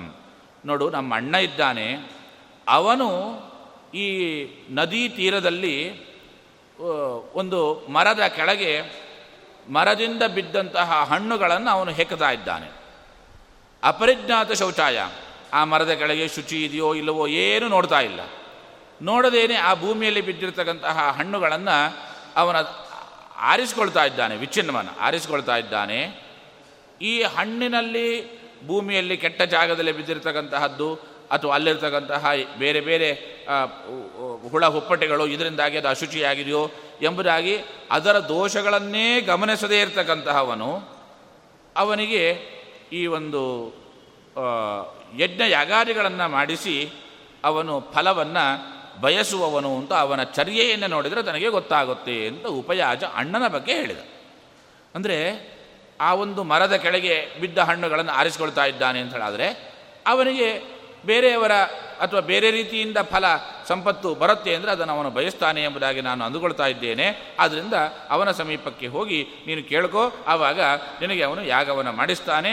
ನಿಜವಾಗಲೂ ನೀನು ಏನು ಫಲವನ್ನು ಬಯಸ್ತಾ ಇದ್ದಿ, ಆ ಫಲವನ್ನು ನೀನು ಪಡಿತಿ ಎಂಬುದಾಗಿ ಉಪಯಾಜ ಹೇಳಿದಾಗ ಅವನ ಮಾತನ್ನು ಕೇಳಿ ಯಾಜನ ಹತ್ತಿರ ಹೋಗಿ ಹೇಳ್ತಾನೆ, ನಿನಗೆ ನಾನು ಇಷ್ಟು ಹಸುಗಳನ್ನು ಕೊಡ್ತೇನೆ, ಅದಕ್ಕೆ ಅನುಗುಣವಾಗಿ ನೀನು ನನಗೆ ಬೇಕಾಗಿರತಕ್ಕಂತಹ ಯಾಗವನ್ನು ಮಾಡಿಸಿಕೊಡಬೇಕು ಅಂತ ಹೇಳಿದಾಗ ಯಾಜ ಒಪ್ಪಿಕೊಳ್ತಾನೆ. ಒಪ್ಪಿಕೊಂಡು ಆ ಯಾಗವನ್ನು ಮಾಡಲಿಕ್ಕೆ ಆರಂಭವನ್ನು ಮಾಡ್ತಾರೆ. ಆ ಯಾಗವನ್ನು ಮಾಡುವ ಸಂದರ್ಭದಲ್ಲಿ ಅವನು ಸಂಕಲ್ಪವನ್ನು ಮಾಡ್ತಾನೆ. ಈ ಮಹಾಪರಾಕ್ರಮಶಾಲಿಯಾಗಿರ್ತಕ್ಕಂತಹ ಭಾರದ್ವಾಜಸ್ಯ ಹಂತಾರಂ ಅಂದರೆ ಈ ಭರದ್ವಾಜನ ಮಗನಾಗಿರ್ತಕ್ಕಂತಹ ದ್ರೋಣಾಚಾರ್ಯರ ನಿಗ್ರಹವನ್ನು ಮಾಡತಕ್ಕಂತಹ ಮಗ ಬೇಕು. ಆ ರೀತಿಯಲ್ಲಿ ತಾನು ಯಾಗವನ್ನು ಮಾಡಿಸಬೇಕು ಎಂಬುದಾಗಿ ಆ ಸಂಕಲ್ಪವನ್ನು ಮಾಡುವ ಸಂದರ್ಭದಲ್ಲಿ ಕೋಕಿಲ ನಾಮತಾಂ ತಸ್ಯ ಚಕ್ರೇವೈ ಪುತ್ರಗೃದ್ಧಿನಃ ಅಂಥೇಳಿ ಮಹಾಭಾರತ ನಿರೂಪಣೆ ಮಾಡೋದು ದೃಪದನನ್ನು ಕೋಕಿಲಾ ನಾಮತಾಂ ತಸ್ಯ ಕೋಗಿಲೆ ಎಂಬುದಾಗಿ ನಾಮವನ್ನು ಇಟ್ಟು ಆ ದೃಪದನಿಗೆ ದೃಪದನ ಹತ್ತಿರ ಯಾಗವನ್ನು ಮಾಡಿಸ್ತಾನೆ. ಕೋಕಿಲ ಅಂತ ಹೇಳಿದ್ರೆ ಕೋಗಿಲೆ ಅಂತ ಅರ್ಥ. ಕೋಗಿಲೆ ಏನು ಮಾಡುತ್ತೆ? ತಾನು ಆ ಕೋಗಿಲೆ ಅದು ಬೇರೆಯವರಿಂದ ತನ್ನ ಮಗುವನ್ನು ಮಕ್ಕಳನ್ನು ರಕ್ಷಣೆ ಮಾಡಿಸುತ್ತೆ, ಕಾಗೆಗಳಿಂದ. ಅದೇ ರೀತಿಯಲ್ಲಿ ಇವನಿಗೂ ಕೂಡ, ಆ, ಕೋಗಿಲೆ ಎಂಬುದಾಗಿ ಹೆಸರನ್ನು ಇರಿಸಿ ಯಾಗವನ್ನು ಮಾಡಿಸ್ತಾ ಇದ್ದಾರೆ ಅಂತ ಹೇಳಿ ಮಹಾಭಾರತರು ಹೇಳುತ್ತೆ. ಅದಕ್ಕೆ ಲಕ್ಷಾಲಂಕಾರದಲ್ಲಿ ವಾದರಾಜರು ಹೇಳ್ತಾರೆ, ಮುಂದೆ ಆಗ್ತಕ್ಕಂತಹ ಕಾರ್ಯವನ್ನು, ಅಂದರೆ ಪತ್ನಿಯ ಸಹಾಯ ಇಲ್ಲದೇನೆ ಅವನು ಮಗನನ್ನು ಪಡಿತಾನೆ. ತನ್ನ ಸಹಾಯ ಇಲ್ಲದೇನೆ ಬೇರೆಯವರಿಂದ ಮಕ್ಕಳನ್ನು ರಕ್ಷಣೆ ಮಾಡ್ತಕ್ಕಂತಹ ರೀತಿಯಲ್ಲಿ ಕೋಗಿಲೆ ಏನು ಮಾಡುತ್ತೆ? ಆ ರೀತಿಯಲ್ಲಿ ಪತ್ನಿಯ ಸಹಾಯ ಇಲ್ಲದೇನೆ ತಾನೇ ಆ ಮಕ್ಕಳನ್ನು ಪಡಿತಾನೆ ಎಂಬುದಾಗಿ ಆ ಒಂದು ಮುಂದೆ ಆಗ್ತಕ್ಕಂತಹ ಘಟನೆಯನ್ನು ಮೊದಲೇ ತಿಳಿದಿರತಕ್ಕಂತಹ ಯಾ ಯಾಜೋ ಯಾ ಉಪಯಾಜ್ ಯಾಜ ಯಾಜರು ಕೋಗಿಲೆ ಎಂಬುದಾಗಿ ನಾಮಕರಣವನ್ನು ಮಾಡಿ ಅವನ ಹತ್ರ ಯಾಗವನ್ನು ಮಾಡಿಸ್ತಾರೆ ಅಂತ ಒಂದು ವಿಶಿಷ್ಟವಾದ ರೀತಿಯಲ್ಲಿ ಆ ಪ್ರಕರಣ ಬಂದಿದೆ. ಹೀಗೆ ಯಾಗವನ್ನು ಮಾಡಿಸ್ತಾ ಇರತಕ್ಕಂತಹ ಸಂದರ್ಭದಲ್ಲಿ ಹವಿಸ್, ಹವಿಸ್ಸನ್ನು ಸಮರ್ಪಣೆ ಮಾಡಬೇಕು. ಹವಿಸ್ಸನ್ನು ಮಂತ್ರ, ಮಂತ್ರದಿಂದ ಅಭಿಮಂತ್ರಣೆ ಮಾಡಿ ಆ ಹವಿಸ್ಸನ್ನು ಪತ್ನಿ ಭಕ್ಷಣೆ ಮಾಡಬೇಕು. ಆ ಪತ್ನಿ ಭಕ್ಷಣೆ ಮಾಡಿದಾಗ ಅವಳಲ್ಲಿ ಈ ಮಕ್ಕಳು ಹುಟ್ಟುತ್ತಾರೆ ಅವರು ಅಂತಹ ಮಂತ್ರದಿಂದ ಅಭಿಮಂತ್ರಿತವಾದ ಚರುವನ್ನು ಸ್ವೀಕಾರ ಮಾಡಿದ್ರಿಂದ ಹುಟ್ಟಿದ್ದಾದ್ರಿಂದ ತೇಜಸ್ವಿಗಳಾಗಿರ್ತಾರೆ ಅನ್ನೋದು ಆ ಯಾಜರ ಆ ಒಂದು ಉದ್ದೇಶವಾಗಿತ್ತು. ಆದರೆ ಆ ಸಂದರ್ಭದಲ್ಲಿ ಕರೀತಾರೆ ಪತ್ನಿಯನ್ನು ಪೃಷತಿ ಅಂತ ಅವಳ ಹೆಸರು. ಕರೆದಾಗ, ಸೌತ್ರಾಮಣಿಂತಾಂತು ಪತ್ನಿಯಂ ತದಕ್ಕಾಲೇಭ್ಯದಾತ್ತದ ಯಾಜಸ್ತು ಸವನಶಾಂತಿ ದೇವಿ ಆಕ್ವಾಪಯತ್ತದ. ಕರೆದಾಗ, ಅವಳು ಬರೋದಿಲ್ಲ. ಅವಳು ಹೇಳ್ತಾಳೆ, ನಾಲಿಪ್ತಂ ವೈ ಮಮ ಮುಖಂ. ನಾನಿನ್ನೂ ಮುಖಕ್ಕೆ ಅಲಂಕಾರವನ್ನು ಮಾಡಿಕೊಂಡಿಲ್ಲ. ಪುಣ್ಯಾನ್ ಗಂಧಾನ್ ಬಿಭರಮಿಚ. ಯಾವುದೇ ರೀತಿಯಾಗಿರ್ತಕ್ಕಂತಹ ಗಂಧಗಳನ್ನು, ಸೆಂಟು ಮುಂತಾದಂತಹ ಪದಾರ್ಥಗಳನ್ನು ನಾನು ಹಚ್ಚಿಕೊಂಡಿಲ್ಲ. ಆದ್ದರಿಂದ ನಾನು ಈ ಒಂದು ಯಾಗ ಮಂಟಪಕ್ಕೆ ತಾನು ಬರೋದಿಲ್ಲ. ನಪತ್ನಿ ಟೇಸ್ತಿ ಸೂತ್ಯರ್ಥಂ. ನಿನಗೇನು ಪತ್ನಿ ಬೇಕಾಗಿಲ್ಲ ತಾನೆ. ಪತ್ನಿ ಇಲ್ಲದೇನೇ ನೀನು ಯಾಗವನ್ನು ಮಾಡಿ ಮಕ್ಕಳನ್ನು ಪಡಿ, ಪಡಿಬೇಕು ಎಂಬುದಾಗಿ ನೀನು ಹೊರಟಿದ್ದಿ. ನನಗೆ ಯಾವ ವಿಷಯವನ್ನು ಮೊದಲು ತಿಳಿಸಲಿಲ್ಲ. ನೀನೇ ನೀನಾಗಿ ಯಾಗವನ್ನು ಮಾಡಿ ಮಕ್ಕಳನ್ನು ಪಡಿಬೇಕು ಎಂಬುದಾಗಿ ಹೊರಟಿದ್ದಿ ಆದ್ದರಿಂದ ನಾನು ಬರೋದಿಲ್ಲ ಅಂತ ಗಂಡನಿಗೆ ಅವಳು ಗಂಡನನ್ನು ನಿಂದನೆ ಮಾಡಿ ತಾನು ಬರೋದಿಲ್ಲ ಅಂಥೇಳಿ ಅವಳು ಹೇಳ್ತಾಳೆ. ಆವಾಗ ಯಾಜರು ಯಾಗಕ್ಕೆ ಬೇಕಾಗಿರತಕ್ಕಂತಹ ಹವಿಸ್ಸನ್ನು ಸಿದ್ಧಗೊಳಿಸಿದ್ದಾರೆ, ಅದನ್ನು ಪತ್ನಿ ಭಕ್ಷಣೆ ಮಾಡಿ ಮಕ್ಕಳನ್ನು ಪಡಿಬೇಕಿತ್ತು, ಆದರೆ ಅವಳು ಬರಲಿಲ್ಲ. ಯಾವಾಗ ಬರಲಿಲ್ಲವೋ ಆವಾಗ ಚರುವನ್ನು ಅಗ್ನಿಯಲ್ಲಿ ಅವರು ಆಹುತಿಯನ್ನಾಗಿ ಕೊಡ್ತಾರೆ. ಪ್ರಥಮಾಹುತಿಯನ್ನು ಕೊಟ್ಟಾಗ ಅಲ್ಲಿಂದ ಒಬ್ಬ ಉತ್ಕೃಷ್ಟನಾಗಿರ್ತಕ್ಕಂತಹ ಒಬ್ಬ ಕುಮಾರ ದೇವಸಂಹಿತ ಜ್ವಾಲಾರೂಪಿ ಘೋರವರ್ಣ, ಕಿರೀಟಿ ವರಮಧಾರಯನ್, ಕಿರೀಟವನ್ನು ಧಾರಣೆ ಮಾಡಿಕೊಂಡು, ಕವಚವನ್ನು ಧಾರಣೆ ಮಾಡಿಕೊಂಡು, ಪ್ರಜ್ವಲಿಸ್ತಾ ಇರತಕ್ಕಂತಹ ಒಬ್ಬ ಖಡ್ಗವನ್ನು ಧಾರಣೆ ಮಾಡಿಕೊಂಡು, ಬಾಣ, ಧನುಸ್ಸು ಧಾರಣೆ ಮಾಡಿಕೊಂಡು ಗಟ್ಟಿಯಾದ ಅಟ್ಟಹಾಸವನ್ನು ಮಾಡ್ತಾ ಒಬ್ಬ ಮಗ ಅಲ್ಲಿಂದ ಹುಟ್ಟಿ ಬಂದಿದ್ದಾನೆ. ಅವನು ದೃಷ್ಟದ್ಯುಮ್ನ ಅಂತ ಅವನ ಹೆಸರು. ಯಾಕೆ ಅವನಿಗೆ ದೃಷ್ಟದ್ಯುಮ್ನ ಅಂತ ಮುಂದೆ ಹೆಸರನ್ನು ಮುಂದೆ ಇಡ್ತಾರೆ. ಏಷ ಶಿಷ್ಯಶ್ಚ ಮೃತ್ಯುಶ್ಚ ಭರದ್ವಾಜಸ್ಯ ಧೀಮತಃ ಅಂತ ಯಾಜರು ಹೇಳ್ತಾರೆ. ಇವನು ನಿನ್ನ ಶಿಷ್ಯ. ಭರದ್ವಾಜನ ಶಿಷ್ಯರಾಗಿ, ಅಂದರೆ ದ್ರೋಣಾಚಾರ್ಯರ ಶಿಷ್ಯನೇ ಆಗ್ತಾನೆ, ಆದರೆ ದ್ರೋಣಾಚಾರ್ಯರಿಗೆ ಮೃತ್ಯುವೂ ಆಗ್ತಾನೆ. ನಿನ್ನ ಆ ಒಂದು ಪಾಂಚಾಲಾನಾಂ ಯಶಸ್ಕರ. ನಿನ್ನ ಏನೊಂದು ಬೇಡಿಕೆ ಇದೆ, ಅದನ್ನು ಈಡೇರಿಸಿ ಈ ಒಂದು ಪಾಂಚಾಲ ದೇಶದ ಕೀರ್ತಿಯನ್ನು ಬೆಳಗ್ತಾನೆ, ನಿನ್ನ ದುಃಖವನ್ನು ಪರಿಹಾರ ಮಾಡ್ತಾನೆ, ದ್ರೋಣರ ವರೆಗಾಗಿಯೇ ಹುಟ್ಟಿದವನು ಇವನು ಎಂಬುದಾಗಿ ಆ ಸಂದರ್ಭದಲ್ಲಿ ಮಹದ್ಭೂತಂ ಅದೃಶ್ಯಂ ಕೇಚರಂ ತದ ಆಕಾಶವಾಣಿ ಆಯಿತು. ಎರಡನೇ ಆಹುತಿಯನ್ನು ಕೊಡ್ತಾರೆ. ಎರಡನೇ ಆಹುತಿಯನ್ನು ಕೊಟ್ಟಾಗ ಅಲ್ಲಿಂದ ಹುಟ್ಟಿ ಬಂದವಳು, ಅವತರಿಸಿದವಳು ಕುಮಾರಿ ಚಾಪಿ ಪಾಂಚಾಲಿ ವೇದಿ ಮಧ್ಯಾತ್ ಸಮುತ್ಥಿತ. ಅಲ್ಲಿಂದ ಈ ಪಾಂಚಾಲಿ ದ್ರೌಪದಿ ದೇವಿ ಅಲ್ಲಿಂದ ಹುಟ್ಟಿ ಬಂದಿದ್ದಾಳೆ. ಹೀಗೆ ಇಬ್ಬರ ಅವತಾರ ದೃಷ್ಟದ್ಯುಮ್ನ ಮತ್ತು, ಆ, ಪಾಂಚಾಲಿ, ಈ ಕುಮಾರಶ್ಚ ಕುಮಾರೀಚ ಇಬ್ಬರು ಅಲ್ಲಿಂದ ಹುಟ್ಟಿ ಬಂದಿದ್ದಾರೆ. ಅವರಿಗೆ ನಾಮಕರಣವನ್ನು ಮಾಡ್ತಾರೆ. ದೃಷ್ಟತ್ವಾತ್ ಅತಿಧೃಷ್ಟತ್ವಾತ್, ಧರ್ಮಾತ್ ದ್ಯುಸಂಭವಾದಪಿ, ದ್ಯುತ್ಸಂಭವಾದಪಿ ದೃಷ್ಟದ್ಯುಮ್ನಃ ಕುಮಾರೋಯಂ. ಅತ್ಯಂತ ಪರಾಕ್ರಮಿಯಾಗಿದ್ದಾನೆ. ಬಹ- ಬಹಳಷ್ಟು ಅವನಿಗೆ ಧೈರ್ಯ ಇದೆ. ಶತ್ರುಗಳನ್ನು ನಿಗ್ರಹ ಮಾಡ್ತಕ್ಕಂತಹ ಶಕ್ತಿ ಅವನಿಗೆ. ಆದ್ದರಿಂದ ಅವನು ಧೃಷ್ಣು. ಆದ್ದರಿಂದ ಅವನಿಗೆ ಧೃಷ್ಟ ಅಂತ ಹೆಸರು. ಯಜ್ಞದಿಂದ ಹುಟ್ಟಿದ್ದಾನೆ ಮತ್ತು ಅತ್ಯಂತ ಕಾಂತಿ ಉಳ್ಳವನಾಗಿದ್ದಾನೆ ಅದರಿಂದ ದ್ಯುಮ್ನ ಅಂತ ಹೆಸರು. ಹಾಗಾಗಿ ಅವನಿಗೆ ದೃಷ್ಟದ್ಯುಮ್ನ ಎಂಬುದಾಗಿ, ಅವನ ಹೆಸರು ಎಂಬುದಾಗಿ ದೃಷ್ಟದ್ಯುಮ್ನ ದೃಷ್ಟದ್ಯುಮ್ನ ಅಂತ ಅವನನ್ನು ಕರೆದಿದ್ದಾರೆ. ಇವಳಿಗೆ ಕೃಷ್ಣ ಅಂತ ಕರೀತಾರೆ.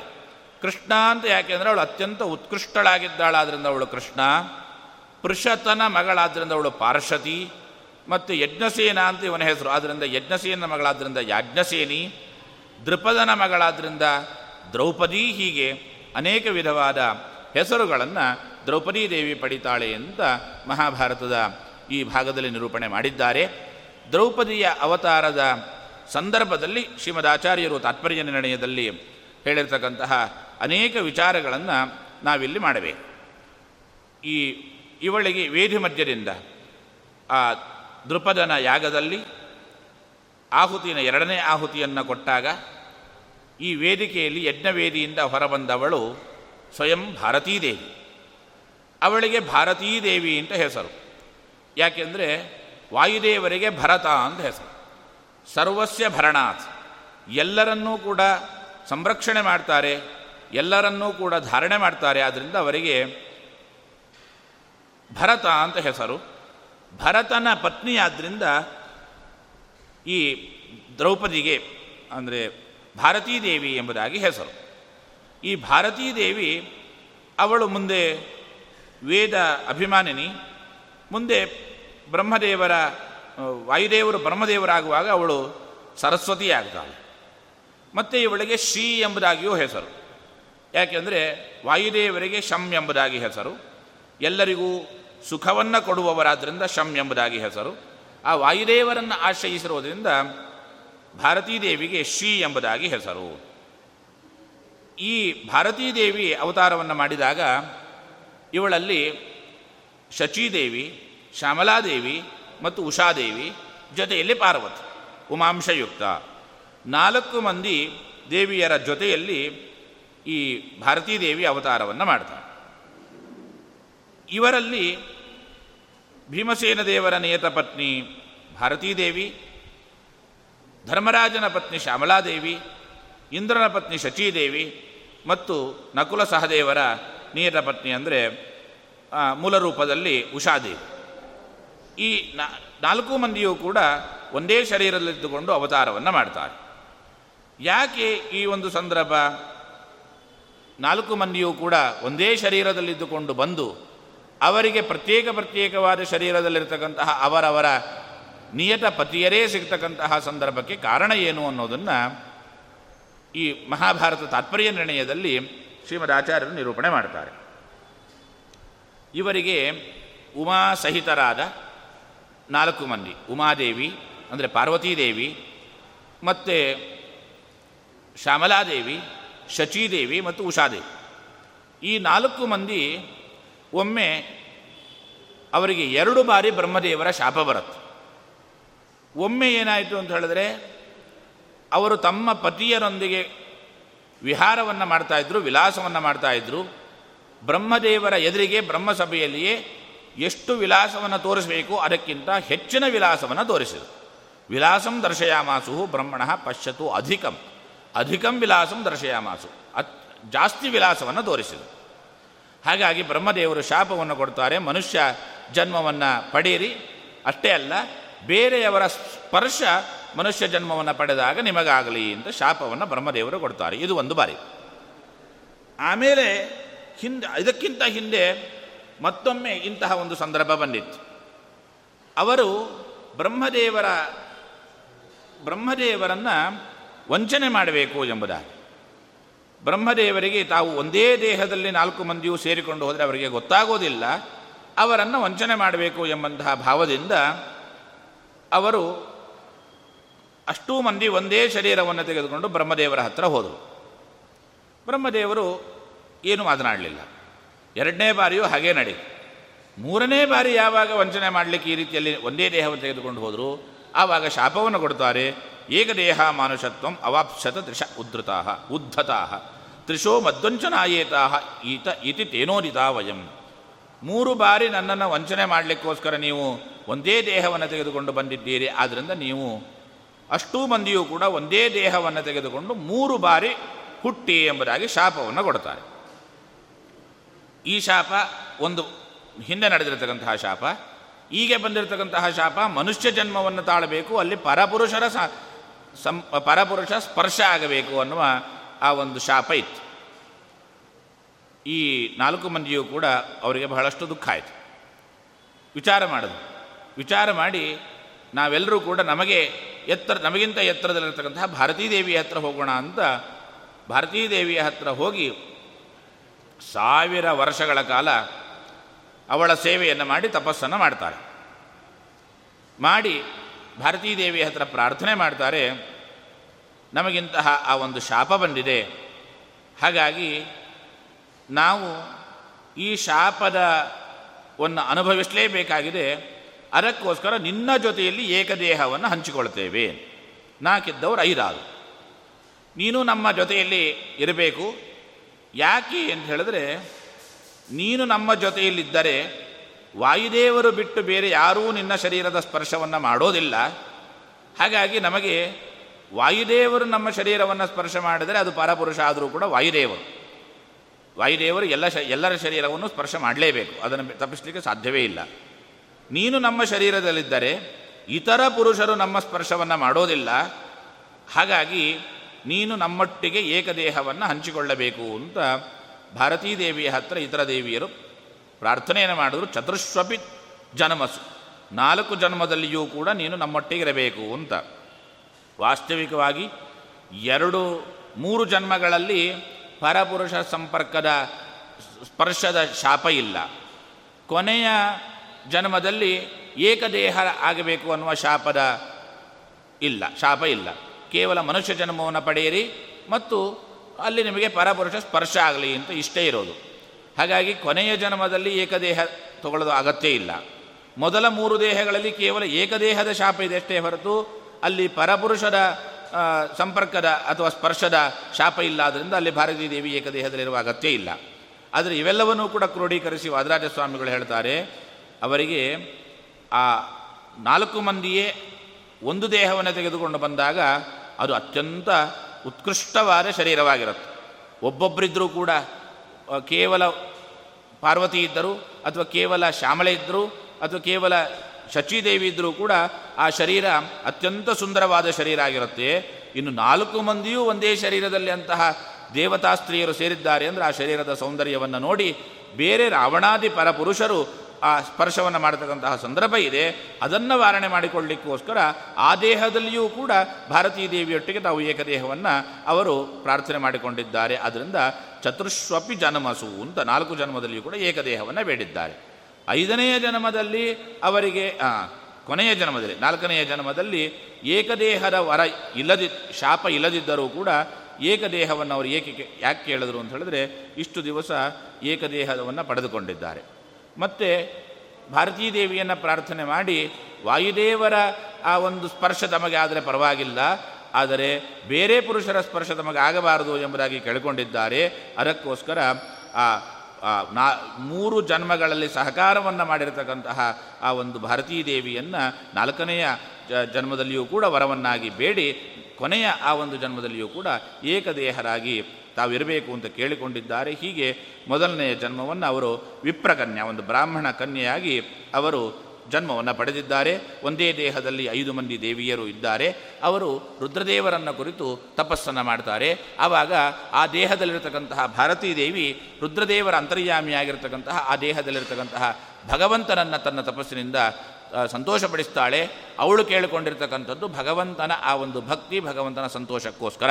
ಅನಂತ ತೋಷಣಂ ವಿಷ್ಣು ಸುಭರ್ತ್ರ ಸಹ ಜನ್ಮಸು. ನಾಲ್ಕು ಜನ್ಮದಲ್ಲಿಯೂ ಕೂಡ ತನ್ನ ಗಂಡನ, ಗಂಡನಾದ ವಾಯುದೇವರ ಜೊತೆಯಲ್ಲಿ ಭಗವಂತನ ಪ್ರೀತಿಕರವಾದ ಕರ್ಮವನ್ನು ಮಾಡತಕ್ಕಂತಹ ವರವನ್ನು ಭಗವಂತ ಕೊಡು ಅಂತ ಭಗವಂತನ ಹತ್ರ ವರವನ್ನು ಬೇಡಿದ್ದಾರೆ. ಇವರೆಲ್ಲರೂ ಕೂಡ ತಮ್ಮ ಮುಂದಿನ ಜನ್ಮಗಳಲ್ಲಿ ತಮ್ಮ ತಮ್ಮ ಪತಿಯರ ಸಂಪರ್ಕ ತಮಗಾಗಬೇಕು. ಮಾನುಷೇಶ್ವಪಿ ಜನ್ಮಸು.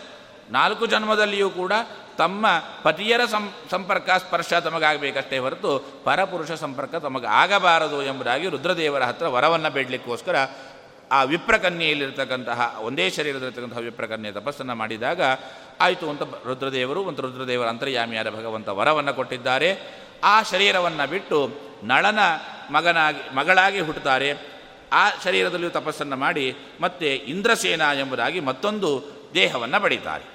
ಆ ಇಂದ್ರಸೇನೆಯಾಗಿದ್ದಾಗ ಅಲ್ಲಿ ಆ ಇಂದ್ರಸೇನೆಯನ್ನು ಮುದ್ಗಲ ಎಂಬಂತಹ ಋಷಿ ಮದುವೆ ಆಗ್ತಾನೆ ಅದೊಂದು ಕಥೆ. ಮುದ್ಗಲ ಋಷಿಗಳು ತಪಸ್ಸನ್ನು ಮಾಡ್ತಾ ಇರ್ತಾರೆ. ತಪಸ್ಸನ್ನು ಮಾಡ್ತಾ ಇರಬೇಕಾದ್ರೆ ಅವರಿಗೆ ವೇದ, ಪುರಾಣ ಇವುಗಳನ್ನೆಲ್ಲ ನೋಡಿದಾಗ ಬ್ರಹ್ಮದೇವರು ತನ್ನ ಮಗಳಾದ ಸರಸ್ವತಿಯನ್ನು ಮದುವೆಯಾದರು ಅಂತ ಅವರಿಗೆ ಕಥೆ ಗೊತ್ತಾಗುತ್ತೆ. ಆ ಕಥೆಯನ್ನು ಕೇಳಿ ಬ್ರಹ್ಮದೇವರನ್ನು ಅವರು ಅಪಹಾಸ್ಯ ಮಾಡ್ತಾರೆ. ತನ್ನ ಮಗಳನ್ನೇ ಮದುವೆ ಆಗಿರ್ತಾರೆ, ಅವರು ಕಾಮವನ್ನು ನಿಗ್ರಹ ಮಾಡಿಕೊಳ್ಳಿಕ್ಕಾಗಲಿಲ್ಲ. ತನ್ನ ಮಗಳನ್ನೇ ಮದುವೆ ಆದರು ಅಂಥೇಳಿ ಅಪಹಾಸ್ಯವನ್ನು ಮಾಡ್ತಾರೆ. ಆವಾಗ ಅಪಹಾಸ್ಯವನ್ನು ಮಾಡಿದಾಗ ಬ್ರಹ್ಮದೇವರು ಆ ಮುದ್ಗಲ ಋಷಿಗೆ ಶಾಪವನ್ನು ಕೊಡ್ತಾರೆ. ಭಾರತೀಯೇ ಮೊದಲಾಗಿರ್ತಕ್ಕಂತಹ ಐದು ದೇವಿಯರನ್ನು ಸಂಪರ್ಕ ಮಾಡತಕ್ಕಂತಹ ಒಣಾಗು ಇದು ನಿನ್ನ ನರಕಕ್ಕೆ ಕಾರಣ ಆಗ್ತಕ್ಕಂಥದ್ದು. ಯಾಕೆಂದರೆ ದೇವತಾಸ್ತ್ರೀಯರನ್ನು ಸ್ಪರ್ಶ ಮಾಡೋದು ಅಂದರೆ ಅದು ನರಕಕ್ಕೆ ಕಾರಣವಾಗೋದು, ಅಂತಹ ನರಕವನ್ನು ಪಡೆಯೋಕ್ಕೆ ಕಾರಣವಾಗ್ತಕ್ಕಂತಹ ಕೆಟ್ಟ ಕೆಲಸವನ್ನು ಮಾಡುವಂಥ ಶಾಪವನ್ನು ಕೊಡ್ತಾರೆ. ಶಾಪವನ್ನು ಕೇಳಿದಾಗ ಬಹಳಷ್ಟು ಹೆದರಿಕೆ ಆಗುತ್ತೆ. ನರಕವನ್ನು ಅನುಭವಿಸಬೇಕು ಎಂಬುದಾಗಿ. ಮತ್ತೆ ತಪಸ್ಸನ್ನು ಮಾಡಿ ಬ್ರಹ್ಮದೇವರನ್ನು ಒಲಿಸಿಕೊಳ್ತಾರೆ ಶಾಪಕ್ಕೆ ಪ್ರತಿಶಾಪವನ್ನು ಕೊಟ್ಟು ರುದ್ರ ಬ್ರಹ್ಮದೇವರು ಅನುಗ್ರಹವನ್ನು ಮಾಡ್ತಾರೆ. ನೀನು ನಿನ್ನ ದೇಹ, ಆ ದೇಹದಲ್ಲಿ ವಾಯುದೇವರು ಪ್ರವೇಶವನ್ನು ಮಾಡ್ತಾರೆ. ಪ್ರವೇಶ ಮಾಡಿ ನಿನ್ನನ್ನು ಮೂರ್ಛೆಗೊಳಿಸ್ತಾರೆ. ಆ ದೇಹದಿಂದ ವಾಯುದೇವರು, ಆ, ಇಂದ್ರಸೇನೆಯನ್ನು ಮದುವೆಯಾಗಿ ಅವಳ ಸಮಾಗಮವನ್ನು ಮಾಡ್ತಾರೆ. ನಿನ್ನ ಶರೀರ ಆ ಸಂಪರ್ಕವನ್ನು ಮಾಡಿದ್ರಿಂದ ನೀನು ಶಾಪವನ್ನು ಅನುಭವಿಸಿದಂತಾಯಿತು. ನೀನು ಮೂರ್ಛಾವಸ್ಥೆಯಲ್ಲಿದ್ದೆ ಆದ್ದರಿಂದ ಅದರ ಪಾಪ ನಿನಗೆ ಬರೋದಿಲ್ಲ ನರಕ ಆದಿ ಅಧೋಗತಿ ಆಗೋದಿಲ್ಲ ಎಂಬುದಾಗಿ ವರವನ್ನು ಬ್ರಹ್ಮದೇವರು ಕೊಡ್ತಾರೆ. ಹಾಗಾಗಿ ಆ ಬ್ರಹ್ಮದೇವರ ವರದಂತೆ ವಾಯುದೇವರು ಆ ಇಂದ್ರಸೇನೆಯ ವಾಯುದೇವರು ಆ ಇಂದ್ರಸೇನೆಯನ್ನು ಮದುವೆ ಆಗ್ತಾರೆ, ಗೃಹಸ್ಥರಾಗ್ತಾರೆ. ಅವಳಲ್ಲಿ ಅನೇಕ ವರ್ಷಗಳ ಕಾಲ ಗೃಹಸ್ಥ ಜೀವನವನ್ನು ನಡೆಸ್ತಾರೆ. ಅನಂತರ ಮುದ್ಗಲನನ್ನು ಎಚ್ಚರಗೊಳಿಸಿ ತಾವು ತಮ್ಮ ಮೂಲ ಲೋಕಕ್ಕೆ ಹೋಗಿಬಿಡ್ತಾರೆ. ಈ ಕಡೆ ಮುದ್ಗಲ ಶರೀರ. ಮುದ್ಗಲ ಋಷಿಗಳು ಅವರು ತಮ್ಮ ತಪಸ್ಸಿಗೋಸ್ಕರ ಅವರು ತಪಸ್ಸಿಗೆ ಮತ್ತೆ ದೇಶಾಂತರಕ್ಕೆ ಹೋಗಿ ಅವರು ತಪಸ್ಸನ್ನು ಮಾಡ್ತಾರೆ. ಅಲ್ಲಿಗೆ ಇಂದ್ರಸೇನೆಗೆ ಗಂಡ ಇಲ್ಲ ಅಂತಾಯಿತು. ಆ ಇಂದ್ರಸೇನೆ, ಆ ಐದೂ ಮಂದಿ, ಆ ತದ್ದೇಹದಲ್ಲಿರ್ತಕ್ಕಂತಹ ಐದೂ ಮಂದಿ ಏನಿದ್ದಾರೆ, ಅವರು ತಪಸ್ಸನ್ನು ಮಾಡ್ತಾರೆ. ರುದ್ರದೇವರನ್ನೇ ಕುರಿತು ತಪಸ್ಸು ಮಾಡ್ತಾರೆ. ಅಲ್ಲಿರ್ತಕ್ಕಂತಹ ಭಾರತೀಯ ದೇವಿ ಮತ್ತೆ ಪರಮಾತ್ಮನನ್ನು ತಪಸ್ಸು ಮಾಡ್ತಾರೆ ಹಿಂದಿನಂತೆಯೇ. ತಪಸ್ಸನ್ನು ಮಾಡಿ ಅವರು ನಮ್ಮ ಗಂಡಂದಿರನ್ನು ನಮಗೆ ಕೊಡಿಸು ಅಂತ ರುದ್ರದೇವರ ಹತ್ರ ವರವನ್ನು ಬೇಡ್ತಾರೆ. ಪ್ರತ್ಯೇಕ ಪ್ರತ್ಯೇಕವಾಗಿ ಅವರು ಪ್ರಾರ್ಥಯಾಮಾಸುರ ಭವತ್ ಪಂಚಕೃತ್ವೋ ವಚೋಹಿತ. ಪ್ರತ್ಯೇಕ ಪ್ರತ್ಯೇಕವಾಗಿ ಅವರು ಒಳಗೆ ಒಂದು ಶರೀರದಿದ್ದುಕೊಂಡು ತಪಸ್ಸು ಮಾಡಿದ್ದು, ಪ್ರತ್ಯೇಕ ಪ್ರತ್ಯೇಕವಾಗಿ ಅವರು ವರವನ್ನು ಬೇಡ್ತಾರೆ. ಪ್ರತ್ಯೇಕ ಪ್ರತ್ಯೇಕವಾಗಿ ಅವರು ವರವನ್ನು ಬೇಡಿದಾಗ ಶಿವ ರುದ್ರದೇವರ ದೇಹದಲ್ಲಿರತಕ್ಕಂತಹ ಭಗವಂತ ಭಾರತೀ ದೇವಿಗೆ ವರವನ್ನು ಕೊಡ್ತಾರೆ. ಉಳಿದವರಿಗೆ ಆ ರುದ್ರದೇವರು ನಾಲ್ಕು ಬಾರಿ, ಯಾಕೆಂದರೆ ಅವರು ಐದು ಬಾ, ಐದು ಮನ್, ಐದು ಬಾರಿ ಕೇಳಿದ್ರಾದ್ರಿಂದ ಪರಮಾತ್ಮ ಒಂದು ಬಾರಿ ವರವನ್ನು ಕೊಟ್ಟಿದ್ದಾನೆ, ನಾಲ್ಕು ಬಾರಿ ರುದ್ರದೇವರು ವರವನ್ನು ಕೊಡ್ತಾರೆ, ನಿಮ್ಮ ಗಂಡ ನಿಮಗೆ ಸಿಗಲಿ ಅಂತ. ಆವಾಗ ಇವರಿಗೆ ಒಂದೇ ದೇಹದಲ್ಲಿದ್ದ ಇದ್ದರು ಆದ್ದರಿಂದ ಅವರಿಗೆ ಆ ಒಂದು ಇದು ಅಂದರೆ ಒಂದೇ ದೇಹದಲ್ಲಿರ್ತಕ್ಕಂಥ ನಾಲ್ಕು ಮಂದಿ ಅನ್ನುವ ಆ ಒಂದು ಭಾವನೆ ಅವರಿಗೆ ಆಗ ಮರೆಮಾಚಿತ್ತು, ಆ ಇಂದ್ರಸೇನೆಗೆ. ಆ ಇಂದ್ರಸೇನೆಗೆ ಐದು ಬಾರಿ ರುದ್ರದೇವರು ವರವನ್ನು ಕೊಟ್ಟಾಗ ಅವಳಿಗೆ ಬಹಳಷ್ಟು ಗಾಬರಿಯಾಯಿತು ಐದು ಮಂದಿ ತನಗೆ ಪತಿಯರಾಗ್ತಾರೆ ಅಂತ. ಐದು ಮಂದಿ ಪತಿಯರಾಗ್ತಾರೆ ಅಂತ ಹೇಳಿದಾಗ ಅಳ್ಳಿಕೆ ಶುರು ಮಾಡಿದ್ಲು. ಅಳ್ತಾ ಇದ್ದಾಗ ಆವಾಗ ಅಲ್ಲಿಗೆ ದೇವೇಂದ್ರ ಬರ್ತಾನೆ. ದೇವೇಂದ್ರ ಬಂದು ಅವಳ ಹತ್ರ ಕೇಳ್ತಾನೆ, ಯಾಕೆ ಅಳ್ತಾ ಇದ್ದೀನಿ ಆವಾಗ ತೋರಿಸ್ತಾಳೆ ವಟುರೂಪಿಯಾಗಿ ರುದ್ರದೇವರಿದ್ದರು ಅವರನ್ನು ತೋರಿಸಿ, ನೀನು ಐದು ಗಂಡಂದ್ರನ ಪಡೆ ಎಂಬುದಾಗಿ ವರವನ್ನು ಕೊಟ್ಟಿದ್ದಾನೆ. ಅದು ನನಗೆ ಶಾಪವಾಗ್ತಾ ಇದೆ. ಅದಕ್ಕೋಸ್ಕರ ನಾನು ಅಳ್ತಾ ಇದ್ದೇನೆ ಅಂತ ಹೇಳಿದಾಗ ರುದ್ರದೇವರಿಗೆ ಗೊತ್ತಾಗಲಿಲ್ಲ, ಇವನು ಶಿವ ಎಂಬುದಾಗಿ ಗೊತ್ತಾಗಲಿಲ್ಲ. ನಾನು ಇಂದ್ರ, ಮೂರು ಲೋಕವನ್ನು ಪಾಲನೆ ಮಾಡ್ತಕ್ಕಂತಹ ಭುವನತ್ರಯೇ ಮತ್ ಪಾಲಿತೆ. ನನ್ನ ಆಡಳಿತಕ್ಕೆ ಒಳಪಟ್ಟಂತಹ ಜಾಗದಲ್ಲಿ ಈ ಒಂದು ಸ್ತ್ರೀಯನ್ನು ನೀನು ದುಃಖಪಡಿಸ್ತಾ ಇದ್ದಿ ಎಂಬುದಾಗಿ ಅವನು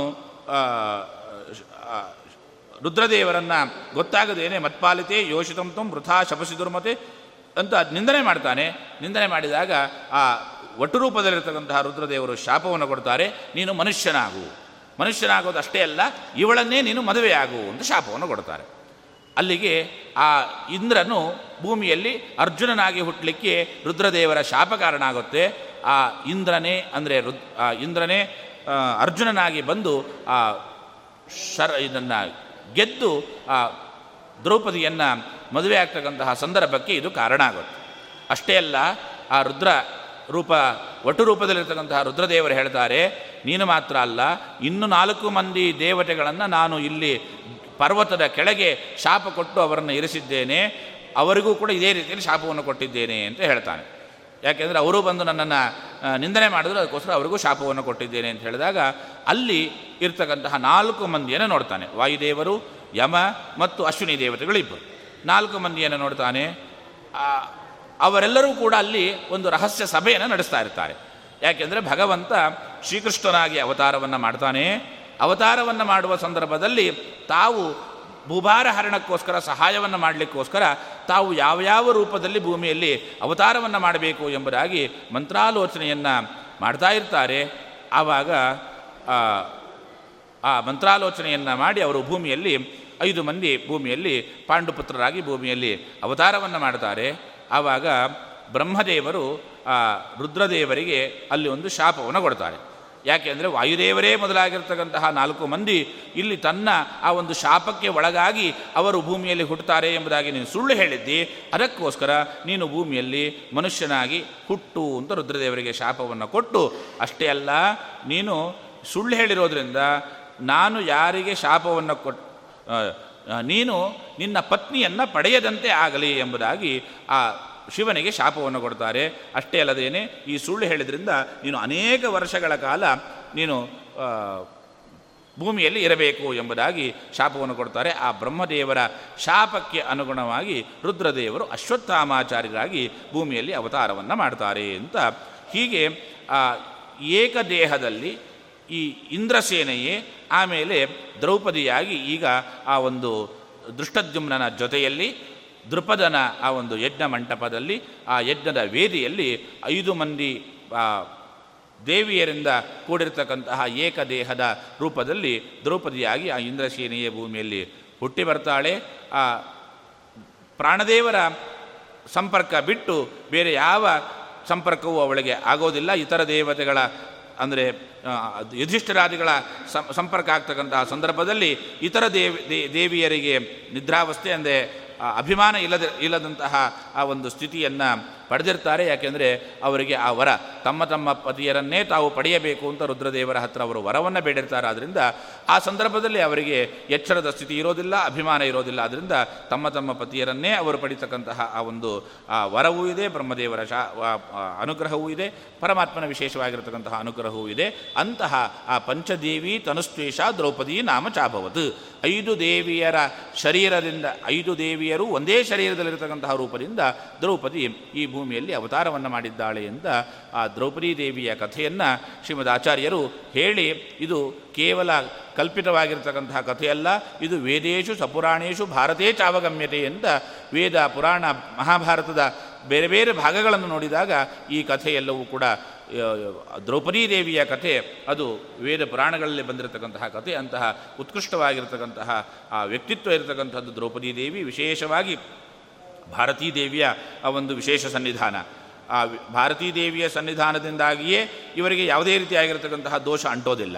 ಅಷ್ಟೇ ಅಲ್ಲ, ಆ ಉಮಾದೇವಿಯೂ ಅಲ್ಲಿದ್ದಾಳೆ. ಯಾಕೆಂದರೆ ರುದ್ರದೇವರು ಇವಾಗ ಶಾಪದಿಂದ ಅಶ್ವತ್ಥಾಮರಾಗಿದ್ದಾರಾದ್ದರಿಂದ ಅವಳಿಗೆ ಅವರ ತ ರುದ್ರದೇವರಿಗೆ ಪತಿಯ, ಪತ್ನಿಯ ಸಂಪರ್ಕ ಇಲ್ಲ ಈ ಅವತಾರ ಕಾಲದಲ್ಲಿ. ಹಾಗಾಗಿ ಅವಳು ಅಲ್ಲಿ ಯಾವಾಗಲೂ ಕೂಡ ಅಭಿಮಾನವನ್ನು ಬಿಟ್ಟು ಆ ದೇಹದಲ್ಲಿ ಅವ, ಇರ್ತಾಳಷ್ಟೇ ಹೊರತು ಅಭಿಮಾನ ರಹಿತಳಾಗಿ ಅವಳು ಆ ದೇಹದಲ್ಲಿ ಇರ್ತಾಳೆ. ಹೀಗೆ ಐದು ಮಂದಿ ಆ ದೇವಿಯರಿಂದ ಕೂಡಿರತಕ್ಕಂತಹ ಅವಳು ಭಾರತೀ ದೇವಿಯ ವಿಶೇಷ ರೂಪಳಾಗಿರ್ತಕ್ಕಂತಹ ದ್ರೌಪದಿ ದೇವಿಯಿಂದ ದ್ರೌಪದಿ ದೇವಿಯ ವ್ಯಕ್ತಿತ್ವವನ್ನು ಇಲ್ಲಿ ನಿರೂಪಣೆ ಮಾಡಿ ಈ ಕಥೆಯನ್ನು ಇಲ್ಲಿಗೆ ಮುಗಿಸಿದ್ದಾರೆ. ಹೀಗೆ ಆ ಒಂದು ತನ್ನ ಆ ಒಂದು ಅಭೀಷ್ಟವನ್ನು ನೆರವೇರಿಸಿಕೊಳ್ಳಿಕ್ಕೋಸ್ಕರ ದೃಪದ ರಾಜ ಇಬ್ಬರು ಮಕ್ಕಳನ್ನು ಪಡೆದಿದ್ದಾನೆ ದೃಷ್ಟದ್ಯುಮ್ನ ಮತ್ತು ದ್ರೌಪದಿ ಎಂಬುದಾಗಿ. ದ್ರೌಪದಿಯನ್ನು ಅರ್ಜುನನಿಗೆ ಮದುವೆ ಮಾಡಿ, ತನ್ಮೂಲಕ ಪಂಚಪಾಂಡವರಿಗೆ ಮದುವೆಯನ್ನು ಮಾಡಿಕೊಟ್ಟು, ನಂತರ ದೃಷ್ಟದ್ಯುಮ್ನ ದ್ರೋಣಾಚಾರ್ಯರ ಜೊತೆಯಲ್ಲಿ ಅವರ ಒಂದು ಶಿಷ್ಯತ್ವವನ್ನು ವಹಿಸಿ ದೃಷ್ಟದ್ಯುಮ್ನ ಎಲ್ಲ ರೀತಿಯಾಗಿರತಕ್ಕಂಥ ಶಿಕ್ಷಣವನ್ನು ಪಡಿತಾನೆ. ಆದರೆ, ದೈವ ಸಂಕಲ್ಪದಂತೆ ದ್ರೋಣಾಚಾರ್ಯರ ನಿಗ್ರಹಕ್ಕೂ ಕೂಡ ಅವನೇ ಕಾರಣನಾಗ್ತಾನೆ ಅಂತ ನಿರೂಪಣೆಯನ್ನು ಮಾಡಿ, ಮೂರು ದಿವಸಗಳ ಕಾಲ ಈ ಒಂದು ಮಹಾಭಾರತದ ಪ್ರವಚನ ಮಾಲಿಕೆಯ ಈ ಉಪನ್ಯಾಸವನ್ನು ನಡೆಸಿದ್ದೇನೆ. ಗುರುಗಳ ಅನುಗ್ರಹದಿಂದ ವಿಶೇಷವಾಗಿ ನನ್ನ ಬಾಲ್ಯದಿಂದ ಗುರುಗಳಾಗಿದ್ದುಕೊಂಡು ಎಲ್ಲ ರೀತಿಯಾಗಿರತಕ್ಕಂತಹ ಪಾಠಗಳನ್ನು ನನಗೆ ಮಾಡಿ ಸರಿಯಾದ ಮಾರ್ಗದರ್ಶನವನ್ನು ನಡೆಸಿಕೊಟ್ಟಂತಹವರು ಪರಮ ಪೂಜ್ಯರಾಗಿರ್ತಕ್ಕಂತಹ ವಿದ್ಯಾಶೀಷತೀರ್ಥ ಶ್ರೀಪಾದಂಗಳವರು. ವಿದ್ಯಾಪೀಠದಲ್ಲಿ ಹಿರಿಯ ಅಧ್ಯಾಪಕರಾಗಿ, ಗುರುಗಳಾಗಿ ನನಗೆ ಎಲ್ಲ ರೀತಿಯಾಗಿರ್ತಕ್ಕಂತಹ ಅನುಗ್ರಹವನ್ನು ಮಾಡಿದ್ದಾರೆ. ಅವರನ್ನು ಸ್ಮರಣೆ ಮಾಡಿಕೊಳ್ತಾ ನಮ್ಮೆಲ್ಲರ ಗುರುಗಳಾಗಿರ್ತಕ್ಕಂತಹ ಪರಮ ಪೂಜ್ಯ ವಿಶ್ವೇಶತೀರ್ಥ ಶ್ರೀಪಾದಂಗಳರನ್ನು ಮನಸ್ಸ ಸ್ಮರಣೆ ಮಾಡಿಕೊಂಡು ನನ್ನ ಈ ಮೂರು ದಿವಸದ ಉಪನ್ಯಾಸವನ್ನು ಇಲ್ಲಿಗೆ ಮುಗಿಸ್ತಾ ಇದ್ದೇನೆ. ಶ್ರೀಪಾ, ಶ್ರೀಪಾದರಾಜರ ಆರಾಧನೆಯ ದಿವಸದಲ್ಲಿ ಗುರುಗಳು ವ್ಯಾಸತೀರ್ಥರು ಅವರನ್ನು ವಿಶೇಷವಾದ ರೀತಿಯಲ್ಲಿ ವರ್ಣನೆ ಮಾಡಿದ್ದಾರೆ. ಅವರ ಆ ಒಂದು ಗುರುಗಳ ಕಾರುಣ್ಯದಿಂದ ವಿದ್ಯಾ ಗುರುಗಳು ಅಂತ ಅವರನ್ನು ಕರೆದು ಪದವಾಕ್ಯ ಪ್ರಮಾಣಾಬ್ಧಿ ವಿಕ್ರೀಡನ ವಿಶಾರದಾನ್. ಅತ್ಯಂತ ಉತ್ಕೃಷ್ಟವಾಗಿರ್ತಕ್ಕಂತಹ ಪಾಂಡಿತ್ಯಪೂರ್ಣವಾದ ವ್ಯಕ್ತಿತ್ವ ಅವರದ್ದು ಅಂತ ಅವರನ್ನು ಹೊಗಳಿ ಅಂತಹ ಶ್ರೀಪಾದ ರಾಜರ ಶಿಷ್ಯರಾಗಿರ್ತಕ್ಕಂತಹ ವ್ಯಾಸತೀರ್ಥರು ಉತ್ಕೃಷ್ಟವಾದ ಗ್ರಂಥಗಳನ್ನು ರಚನೆ ಮಾಡಿ ಮಾಧ್ಯ ಸಿದ್ಧಾಂತದ ಸಂರಕ್ಷಣೆಯನ್ನು, ಮಾಧ್ಯ ಸಿದ್ಧಾಂತದ ಔನ್ನತ್ಯವನ್ನು ಕಾಪಾಡಿರ್ತಕ್ಕಂಥವರು ಅಂತಹ ವ್ಯಾಸತೀರ್ಥರ ಈ ಒಂದು ಪರಂಪರೆಯ ಸ್ಥಳದಲ್ಲಿ ಇದ್ದುಕೊಂಡು ಮೂರು ದಿವಸಗಳ ಕಾಲ ಆ ಒಂದು ಮಹಾಭಾರತದ ಚಿಂತನೆಯನ್ನು ನಡೆಸಿದ್ದೇನೆ. ತಪ್ಪುಗಳನ್ನೆಲ್ಲ ಗುರುಗಳು ತಿದ್ದಿ ಅನುಗ್ರಹವನ್ನು ಮಾಡಬೇಕು ಎಂತ ಪ್ರಾರ್ಥನೆ ಮಾಡ್ತಾ ಗುರುಗಳ ಅಂತರ್ಯಾಮಿಯಾದ ಭಾರತೀಯ ರಮಣ ಮುಖ್ಯ ಪ್ರಾಣಾಂತರ್ಗತ ವೇದವ್ಯಾಸದೇವರಲ್ಲಿ ಸಮರ್ಪಣೆ ಮಾಡ್ತಾ ಇದ್ದೇನೆ. ಶ್ರೀಕೃಷ್ಣ ಅರ್ಪಣಮಸ್ತು ಕಾಯೇನ ವಾಚ. ಮನಸೀಂದ್ರಿಯರ್ವ ಬುದ್ಧಾತ್ಮನಾವಾನ್ ಸ್ವಭಾವ ಕರೋಮಿ ಯದ್ಯತ್. ಸಕಲಂ ಪರಸ್ಮೀ ನಾರಾಯಣಾಯೇತಿ ಸಮರ್ಪಯಾಮಿ. ಶ್ರೀಕೃಷ್ಣಾರ್ಪಣಮಸ್ತು